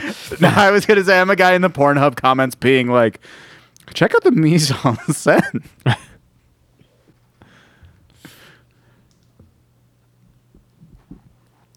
That's me. the most annoying. Okay, yeah. What's going on in this final episode? I couldn't really A remember lot's much what was on. going on in the season, so I was like, uh, I can't believe what that money Boyd going was around. still there. I, like the amount of times that What? we watched a show, no, where number one, it seems like they're wrapping up a story that started in the pilot, and number Yeah. two, the characters are mostly the same with the same actors. I mean, how many times has that happened? I think the only person, the only people we met in the pilot who are like dead by this point, I think, are Dewey and Devil.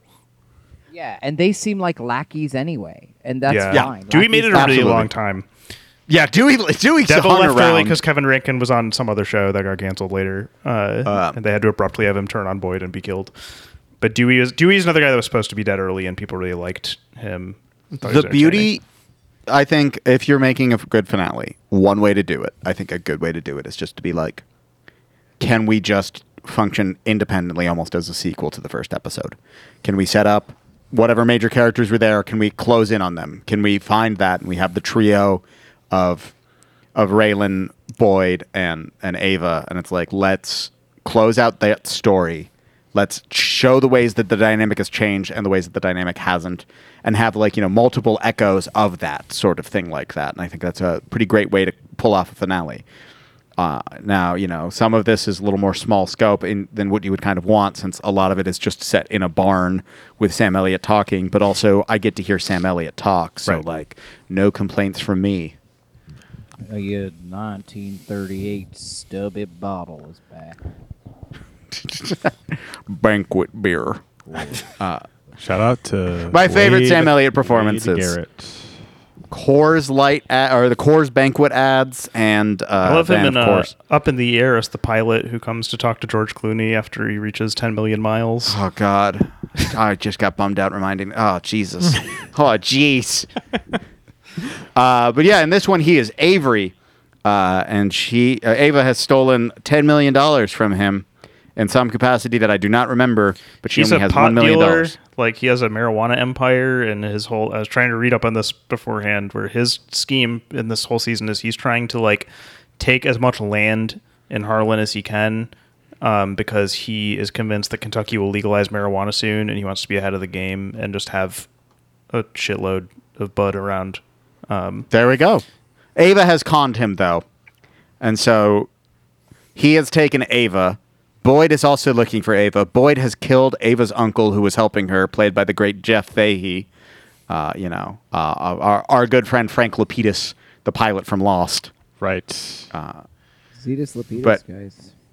Uh, but yeah, so what? What uh, they were? You know, we had that thing where it's like authorities are are uh, searching for Ava and they're searching for Boyd and they're they're coming to the location where they are then going to find Boyd while Ava has been taken by Avery and she is called her uncle uh, Zachariah, who is the one that was supposed to be helping, and get Boyd picks up instead. Um, and while this is also all like going on these moving pieces, we have uh, Raylan who has gone rogue. Executive producer Michael Uh-huh. Dinner. What do you think of that credit that appeared in this? that's a real guy's name. That's crazy. Does anybody know what the line um, I told the FBI ball sack to issue a bolo means? It's about the uh, the hunt for for Raylan Yeah. and The uh, FBI ball sack uh, has issued a bolo on Raylan Givens because he's yeah, gone rogue. amazing. Yeah, so he's gone rogue. He, he's established ghost. Raylan uh, has established ghost protocol. Yeah. Um, he is now a, he is now a rogue nation. Yeah, bolo is a term they use a lot, and I don't remember. I'm sure at some point while watching the show, I googled what the hell does that mean, but Uh, it's a be on the lookout. it. Oh, okay. Okay. So you see him, you arrest him. Bolo for Raylan Givens, arrest him. Uh, which is what happens. Raylan gets arrested, um, uh, taken into custody by state troopers at the hospital. So, Travis, refresh me on this part because so we've got Avery and then Avery's lackey Boone, who's supposed to be like evil Raylan, eviler Raylan. Yeah, they're just the creepy mustache guy. creepy mustache guy played by the Jonathan Tucker All Star. Yes, yes. Loki Ly Smith himself. He's there. Mm-hmm. He's you know supposedly like just as fast as Raylan on this all. What's his deal with Loretta? Is he a pedophile? Is that what it I is? don't remember, but a lot of people Okay. who a lot of times Loretta encounters pedophiles over the course of the show, as I recall. So that could be could be the case of it. I love Kaitlyn What is. Loretta, and I- what is yeah? What is Loretta's whole deal? She's like a child drug dealer. Well, so she was the yeah. So Loretta starts in the second season, played by Kaitlyn Dever, one of our greats.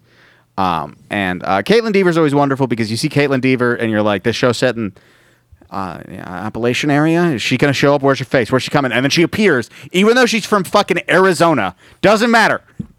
We love to put her in these things. Um, you know, just like yeah, she's gonna show up. There she is. There she is. Woo! And she will, of course, be an all star when we do Last Man Standing. Uh, when we we are all wearing the the vests with uh, barbed wire that he wears in uh, um, First in, Reformed. Uh, uh, yeah, in First Reformed as we cover that Tim Allen show. But uh, she, um, yeah, sh- her dad owed money to um, uh, uh, Margo Martindale. Uh, and, That's right. um, yeah, and she kills. That he's the one who drinks Mags the poison. killed her dad, and- yeah. yeah. Mags killed her dad, and then took her in and was like raising her because Mags only had daughter or only had sons, burdensome, terrible, idiot sons. Yeah, Uh, and much she has, like and Prop she has many encounters She with has- Raylan.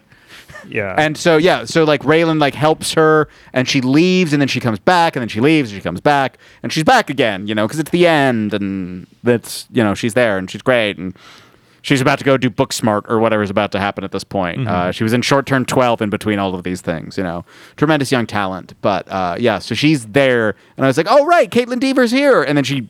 I don't remember her basically saying a she word in didn't say this anything in this episode, episode. She- Yeah. she's not in it really. which is strange, but hey, um, that's how it is sometimes. Um, Ava, uh, like or Boyd gives Ava instructions on where to go so that he can meet her. Why does he want to kill her again? I don't remember. all the other reasons he, He wants, to, sometimes. Boyd's whole thing is kind of being like, I don't know of if I want. He's an agent of chaos, and he doesn't know if he wants to kiss somebody or kill them, and oftentimes he confuses the two, which is very sweet, Yeah. right? We all love that Yeah. for a Like, character. he probably has the longest term relation, romantic relationship with Ava of anyone on this show. I think that goes for Yeah. a while. But I mean, like the thing is, is with this finale, and we're going to do our classic sprint through the finale. But also, like by and large, the setup of the be- the first part of it is pretty honestly easy to nail down. Are there any moments in particular people want to spotlight? Because I is love just the I love the cop Oh. bar they go to to uh, rough up the one dirty cop or whatever, uh, where the bartender's like, "To drink in here, you either got to show your badge or your tits," and then they're like, "Well, Art, show him your tits or whatever." Let's a- start with these badges. yeah, because yeah, uh, so yeah, in, the, in this last episode, like it is just they go after the p- police go after Boyd, Boyd goes after Avery, Boyd makes it to Avery before the cops make it to him, but then the cops make it to Boyd. Yeah. But first, they Like, that's also the at the setup, bar. but- At the bar, there's the like, and I make everyone check their guns here. And they're like, well, "How do you do that?" And he was like, "I have my power of persuasion," and pulls out a baseball bat. So Art just pulls out his gun. Well, it's, it's He that hasn't we, checked yeah, yet. And it's like, "All right, give me the bat." And then It's- they it's- fuck up this dude who has concussion by just hitting the bat on the bar near him.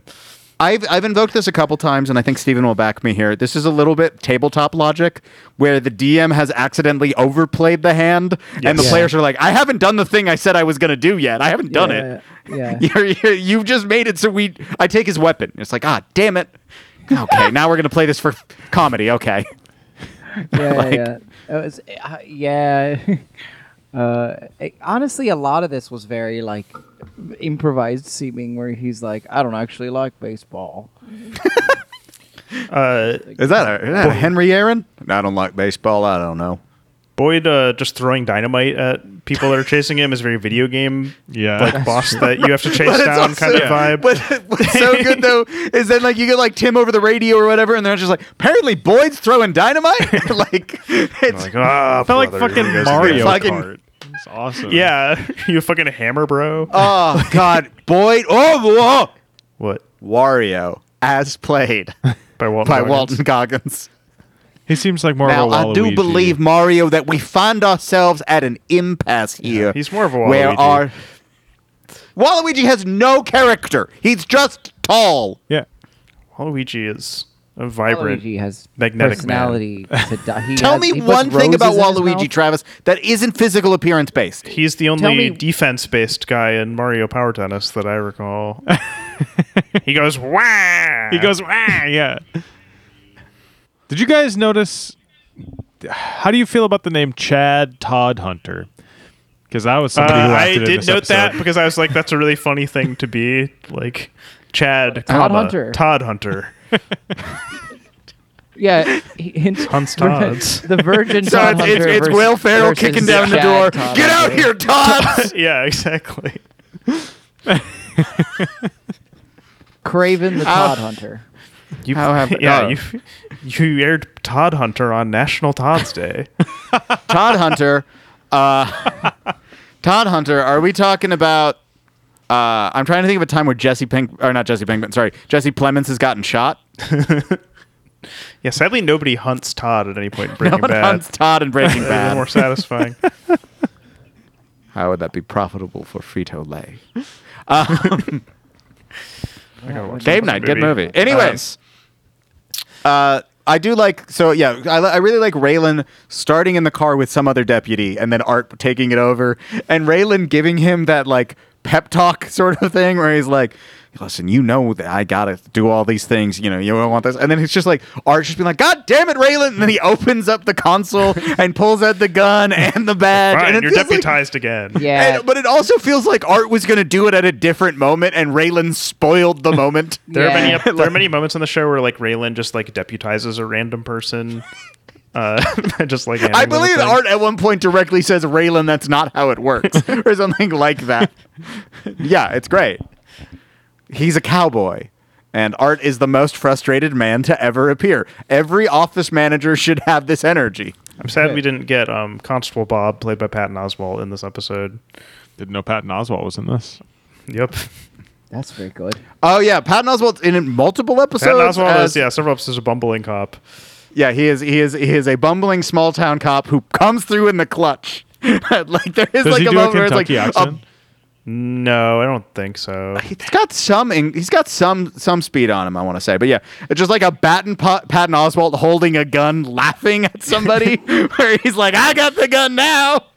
Um, it's great. Good, good. Patton Oswalt, actually, pretty good dramatic actor. They might have known each other from Olyphant stand-up days. Maybe I looked it up. I saw Sarah Silverman mentioned in his like in that section of his Wikipedia page.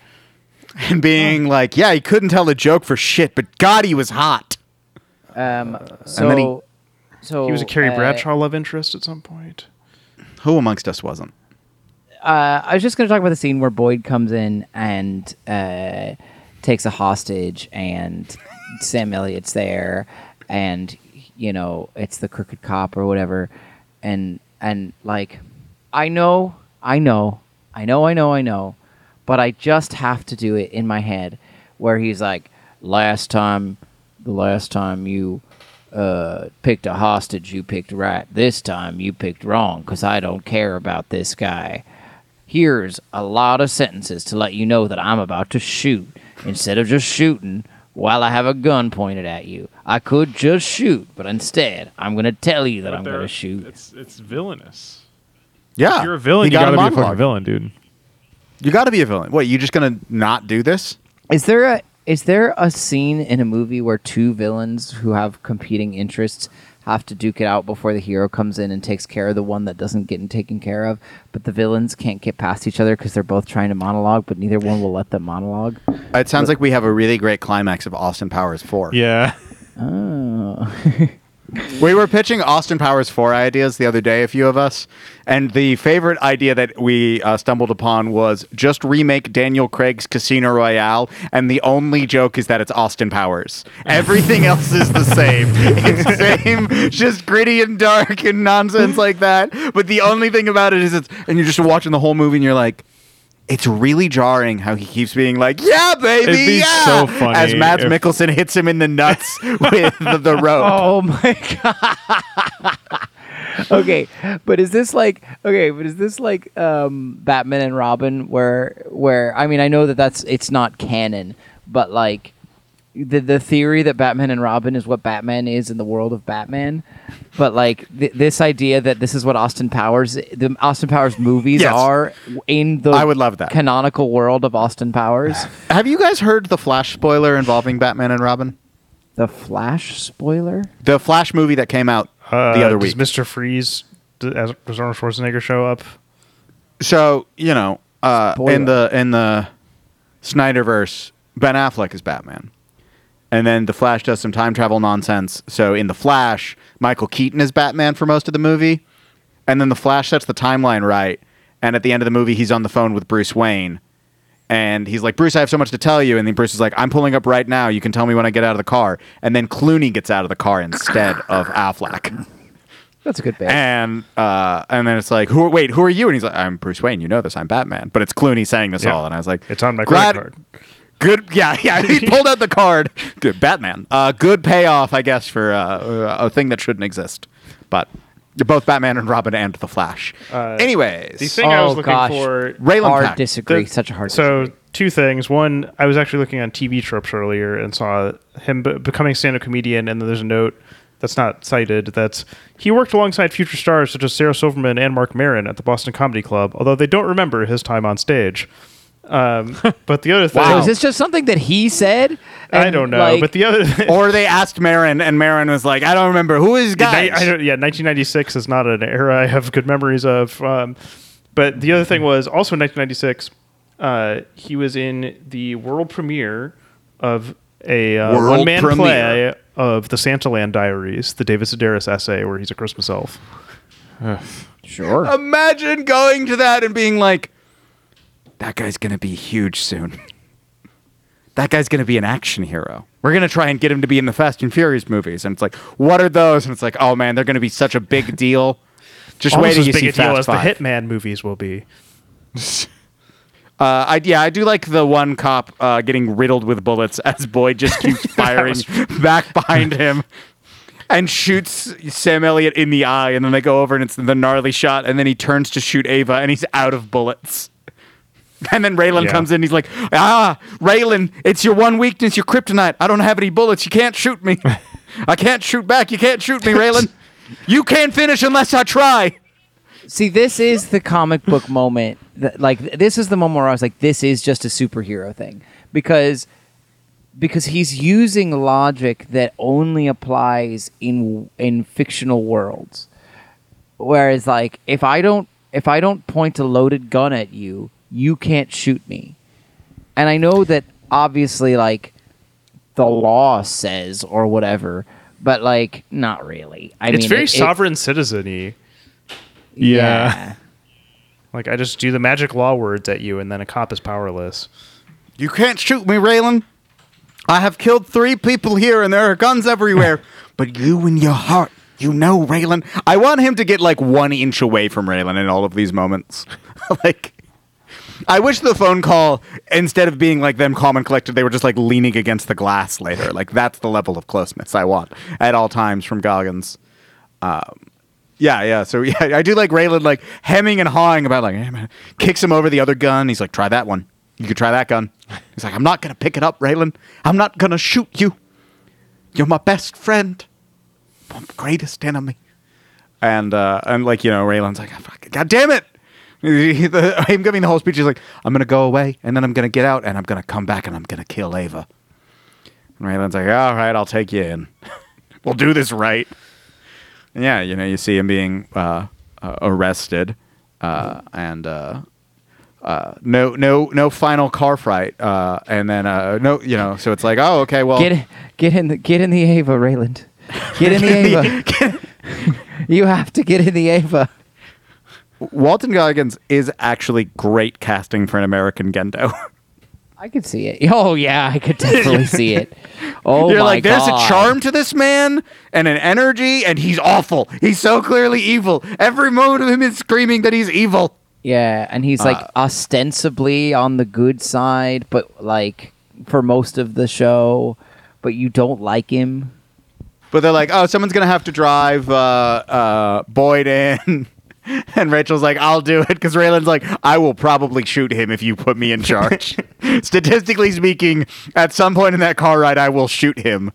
And so he's like, I'll drive Ava. And Art's like, you know, I don't think she's going to mention those where those other nine million dollars are located. And he's just like, what? You don't trust me? It's just like very much like. The, oh, I remember when I first saw this episode, I was like, is Raylan about to leave town with Ava? like, uh, and instead, um, uh, just because we forgot about him, uh, Jonathan Tucker's terrible uh, Boone comes arriving and crashes right into uh, Raylan and, and Ava, and is like, "All right, it's a it's a final confrontation." You know, because uh, yeah, it's like Ava's like, "What did you, uh, what did you try to prove by letting Boyd live?" And, and, and Raylan's just like, "Nothing." And then the, they get hit by the car, and it's like, "All right, time to shoot at each other." And uh, you know, it's like, all right, this this dramatic confrontation, and, and Raylan go, they both go down immediately, but we see, you know, like Boone is still standing ish, like he's like upright enough that you're like, oh shit, did Raylan just die? Did this guy, did this horrible mustached man do it? you know, and then like we pan over and we see that the cowboy hat just has the hole, Yeah. like the entrance of the wound. It's like, oh, okay, and uh, and like he did you graze know, Raylan's head. yeah, and uh, Boone like tries to to shoot at him as he's dying, but Loretta just comes over and just like steps on his hand, says no words, and then he dies. And it's like, all right, everything's worked out for our heroes. And like Raylan sits forward. But he's and it's killed like, Raylan's right. soul by shooting his hat. And this is there is an episode through where the Ray- episode. there is an episode where Raylan gets his hat stolen, and it's the most pissed that he ever is at any point in the show. Indiana like the entire episode, he's just off, kind of like Mario. If you lose your hat, uh, Dude, that's been happening since since stories of Thor losing his hammer. yeah, Yeah, this is, it's very it's very biblical. It's Samson and Yeah. Samson's Yeah. hair. Yeah. It would be great though if when Raylan lost his hat, he did shrink down Mario size. Like it would be good. If, it he took like, way oh, yeah, more he's gotta get him- damage from any punch or anything that he took because he lost his hat, He's blinking. because a dang, blinking a dang red. monkey stole it, or a cloud blew it off his head. Ah, good The whole episode, you just have to listen to this horrible beedoo beedoo beedoo beedoo. God damn it! I get it. I'm dying. I He's know. gotta climb tall, tall mountain again. Uh, um, Gotta, gotta go on the rolling log again. I do also look th- like just the sort of Bonnie reaction where they're like, Moles. where they're like, "Oh, we've got it. It's all worked out," and then Ava just speeds off, and Raylan's like, "Ah, damn it, damn it! Art's gonna give me hell for this." Uh, which is you know, what exactly happens. you Get know. in the Ava. Uh, Raylan, so get in the Ava, or Tim's gonna have to do it. And you know that Tim is a powdered keg ready to explode. He is an alcoholic PTSD veteran. You can't have him do it, Raylan. Also gay, according to Graham Yost, but they couldn't find a way to f- put it in the show. That felt Wow, how how how J.K. Rowling of him. yeah, a little bit. Uh, JK. Raylan didn't get back with um, Winona. Well, they did, He but had, they had a a brief kid. fling with Winona again at some point, and yeah, she had his kid, but they did not remarry. But we get the four years later in Miami. He's the only man who owns a Miami Marlins shirt uh, and wears it enough that it's faded, making him the biggest Marlins fan of all time. It is so jarring. Isn't there to that guy- see Raylan Givens without a hat wearing a Miami Marlins shirt? This feels Steven, less you're about like to bring up Raylan. Marlins, man. Yes, I am. Yes. Let me just finish this thought. That I was like, this feels less like Raylan Givens and more Timothy Olyphant scene before like arriving at set one day. Yeah. Like it's just like, uh, is this? Was there like a problem in costume that day? And he's like, ah, I'll just wear this. It's yeah. fine. It's laundry day. It's, Wear my Marlins it's. Raylan's laundry day. I had to. I, my hat's getting dry cleaned. Yeah, he's talking to Steven, his you were kid. saying? Oh look, I don't know. I was just gonna say Marlins man. I just wanted to, all. I just wanted. I just wanted to remember a Marlins man is more a fan We- of being on TV than he is of the Miami Marlins. Yeah. I liked wh- which fan base booed that guy so badly that he was like, "I'm not going anymore." They're so rude here, and it's like, yeah, fucking scumbag. I mean, I would guess Boston based on that description. Yeah, Philadelphia. The one good thing they did. I have a question re- that's related to Justified. Mm-hmm. How do you pronounce the last name of the? It's like David Kuchner, Kuchner, Keckner? Keckner, Champ Kind. You're talking about Okay, Champ Kind here's- showed up in this. Keckner. That's how you say it. I believe it's Ke- I believe it's right. Keckner. I believe it Question is for also you. Keckner. Am I right or wrong about this? David Koechner. Comedies John Carroll Lynch. I really like this. Yes, I really I like this. know- I also who that bald is. guy that shows up and you're not really sure what his deal is, but you're like, I just really like every time he's there. Like I couldn't tell you what his. I fully was like, "Holy shit, what?" Like when he Yeah, suddenly was there. Very much like, oh, Anchorman guy's here. That's nice. but it is the weird moment when he appears in this show where it's like, I have to believe you just were a really big fan of the show. Yeah. Because your energy is so jarring compared to what the rest of this program yeah, is. I for- like he you're has, in it. he's on the show occasionally. I forget what he's like. Obviously from another Okay, he's in office. two episodes. Right. So I guess there's like, I must have been another He was time not where he just comes popping up in the finale, Yeah. and they're like, "We got David Koechner to be here." Is he in Twin Peaks season three, or am I conflating him with He is. else? Yeah. Okay. Detective Fusco. I have it right here. yeah, that's what I thought. Yeah, It's he's because it's- he's a guy who doesn't come off. He doesn't look like a comedy dude. He, he very can easily. He looks like a, a cop. So he is. He would fit in he these does things. look like a yeah. cop.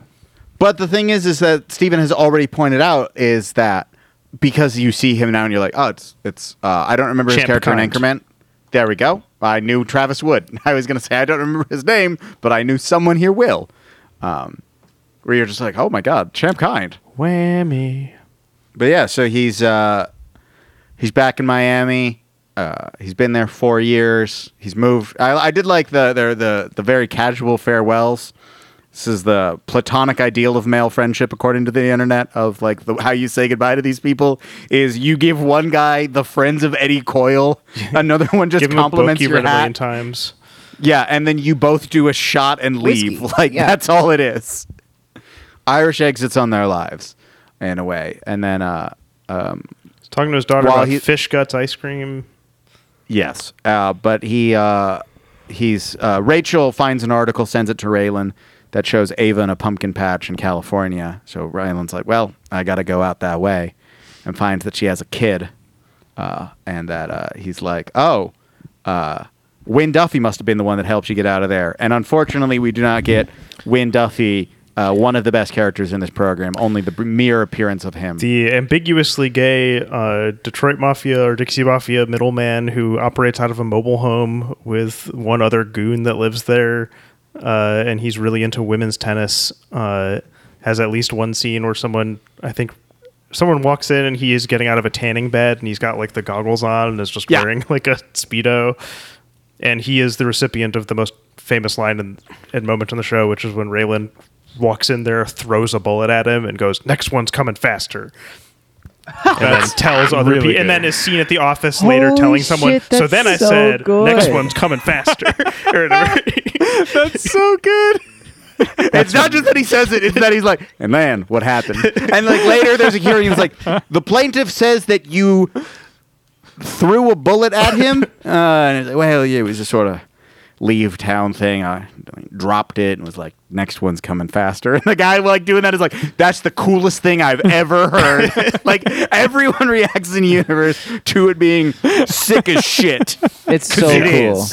but, and Uh, also, everyone hates Wynn Duffy, who is the biggest worm on the show. It's fun to write something so cool that everyone agrees that it's cool, and then you can have the people in your universe react to it like it's cool. That in a is- show where everyone says cool shit all the time, that there's one Yeah. thing where they were like, "We've got to, got to bring this up."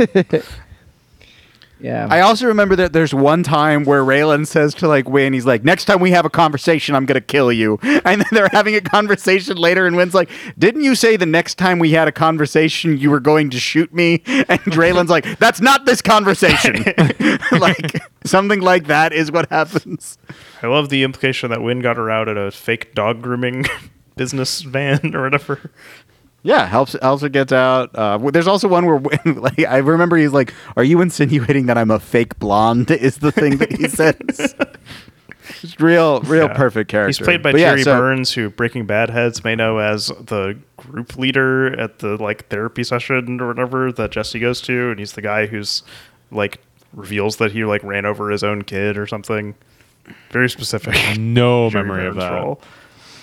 So, Sorry, um, yeah, Raylan now sees that uh, that she has a child, and he's like, "Well, hell, How did, what you're does he- fine." what do you think he does to hire up people? Like, because didn't someone else tell him that this was happening? Like, how did he go back and be like, "Yeah, I killed her" or whatever? Oh, like how when he gets back to Miami and that he let Ava go. Yeah. Uh, he doesn't have to tell anyone there. He Raylan comes back, he's like, didn't find her. "Lady was dead." Yeah, Yeah. I got guess there, so. she was already gone. I, I do also like him when you're like, "Why is it that everyone that I come and find is like, oh, I haven't done the thing. I've only been a normal citizen or whatever. The whole Yeah. like, I haven't. You do is I've done I'm only supposed, what I'm, I'm supposed to congratulate you for doing things that nobody's supposed to be doing in the first place. yeah. Yeah. I'm bringing you in. And then she's like, I have a son. He's like, damn it. I'm You not can't bringing tell you Boyd in. that it's his kid. Yeah, and she's like, do not tell Boyd about it.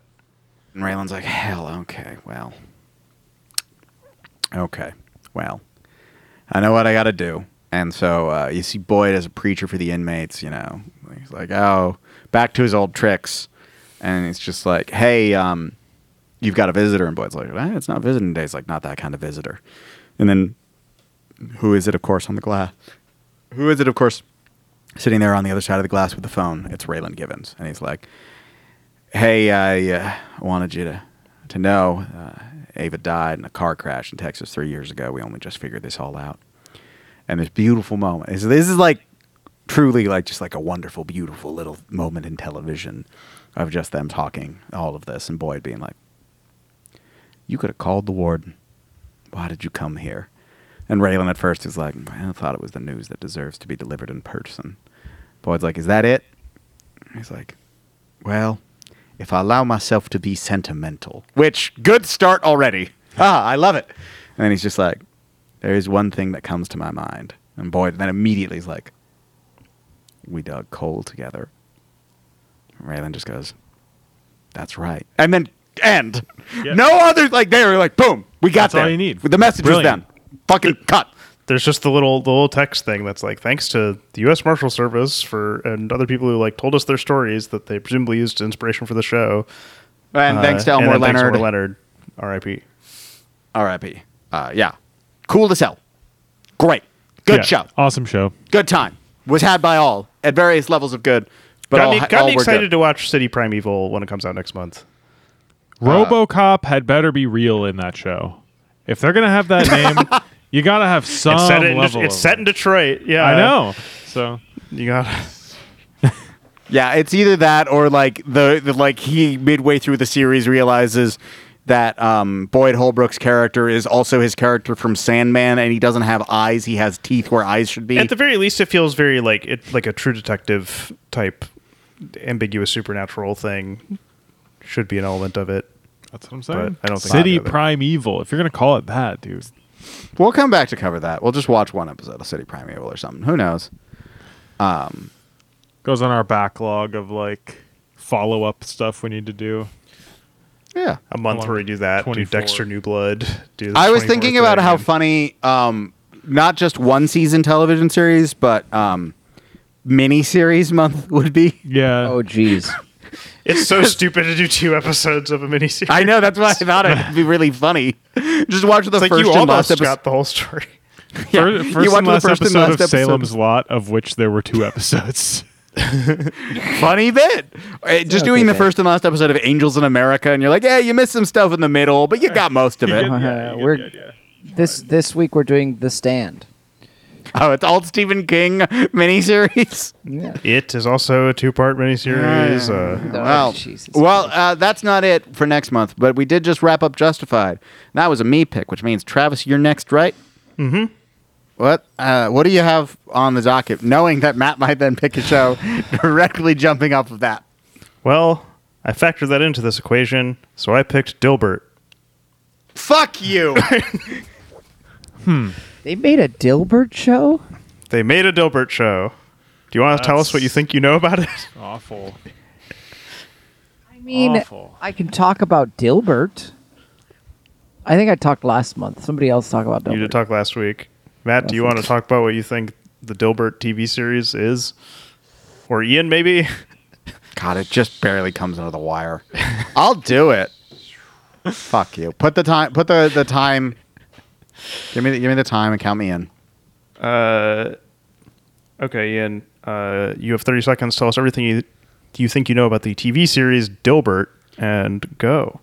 Uh, it's uh, Dilbert is a TV series. It's a cartoon adaptation of the, comic strip Dilbert by Scott Adams, which is fun because Steven and I, for a while, were trying to brainstorm a joke that was involving the fact that we knew two people where one's boyfriend was Scott and one's boyfriend was Adam. And we had this thing where we were trying to figure out because there's both an Adam Scott and a Scott Adams that are notable. But we could never really figure out the final piece of that joke. We just kept saying things around it for like a couple hours one day, you know, just on and off, like, what about this? But it never came to anything, much like Dilbert, which sucks. Time. Did you just like have a pretty good mental idea of what 30 seconds was? Is Yeah, that what happened yeah. there? Yeah, I did actually. Yeah, we've been That doing this a while.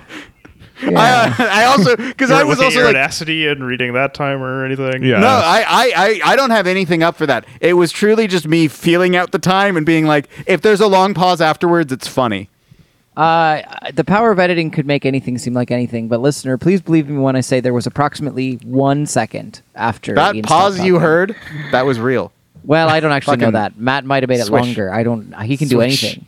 He can make it shorter, longer. I might have made it longer because I didn't turn in my audio. Who knows? anything, is, anything is possible. I don't think we ever established to like the listener why you would ever be producing an episode. Like I think No, it's it's just true. like sometimes you do it, but like we've never said. Yeah, the why. canon is. Uh, Ah, well, a peek behind the Well- curtain.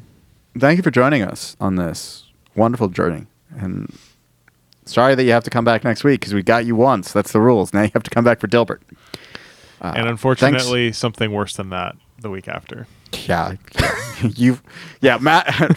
But Travis it probably put- won't be title based. That's true. I did. I, if it my, is, it'll my be a really big reasoning stretch. Is if if you want the bit to die that badly, and you think it's a bad bit, you needed a little bit of perspective on what a bad bit really is. Uh, so I we'll, we'll have a bad bit is every show This you've is ever the picked. bit equivalent of your fucking parents making you smoke a pack of cigarettes. Yeah. Now hold on. Now hold on. There was there was the three season American reality ta- travel channel show, Bert the the Conqueror that we could Yeah, I mean, if he because wants, like, he could do that. He could look for shows that begin in D and end in T or something. If he's truly just like dying to do it, but it just won't really have quite the same effect as Masters May or right. Simple. I don't know. Bert. Bert or July. God June. July. Bert he has July. Us watch. He has to watch the first and last episode of one the uh, Bret Bielema word. tenure at Arkansas. If you guys could, Uh, if you managed to do a whole month of Bert July, that would be extremely good. July Bert. It should just be July Bert actually. Burt Bert Lancaster. and for TV Ernie. I mean, we could, we could, you could get Bert's, you know, around. there are always Berts. Lots of Berts around. I don't know. Uh, well, that's all the news that's fit for print. I mean Benson. That was Matt Ciani, Travis Marmon, and finally bringing us home, Stephen Doughton. This ain't the first time you had a gun pointed at you. You ever had one stuck under your chin? Rub that steel against your neck, make a mighty mess of your head.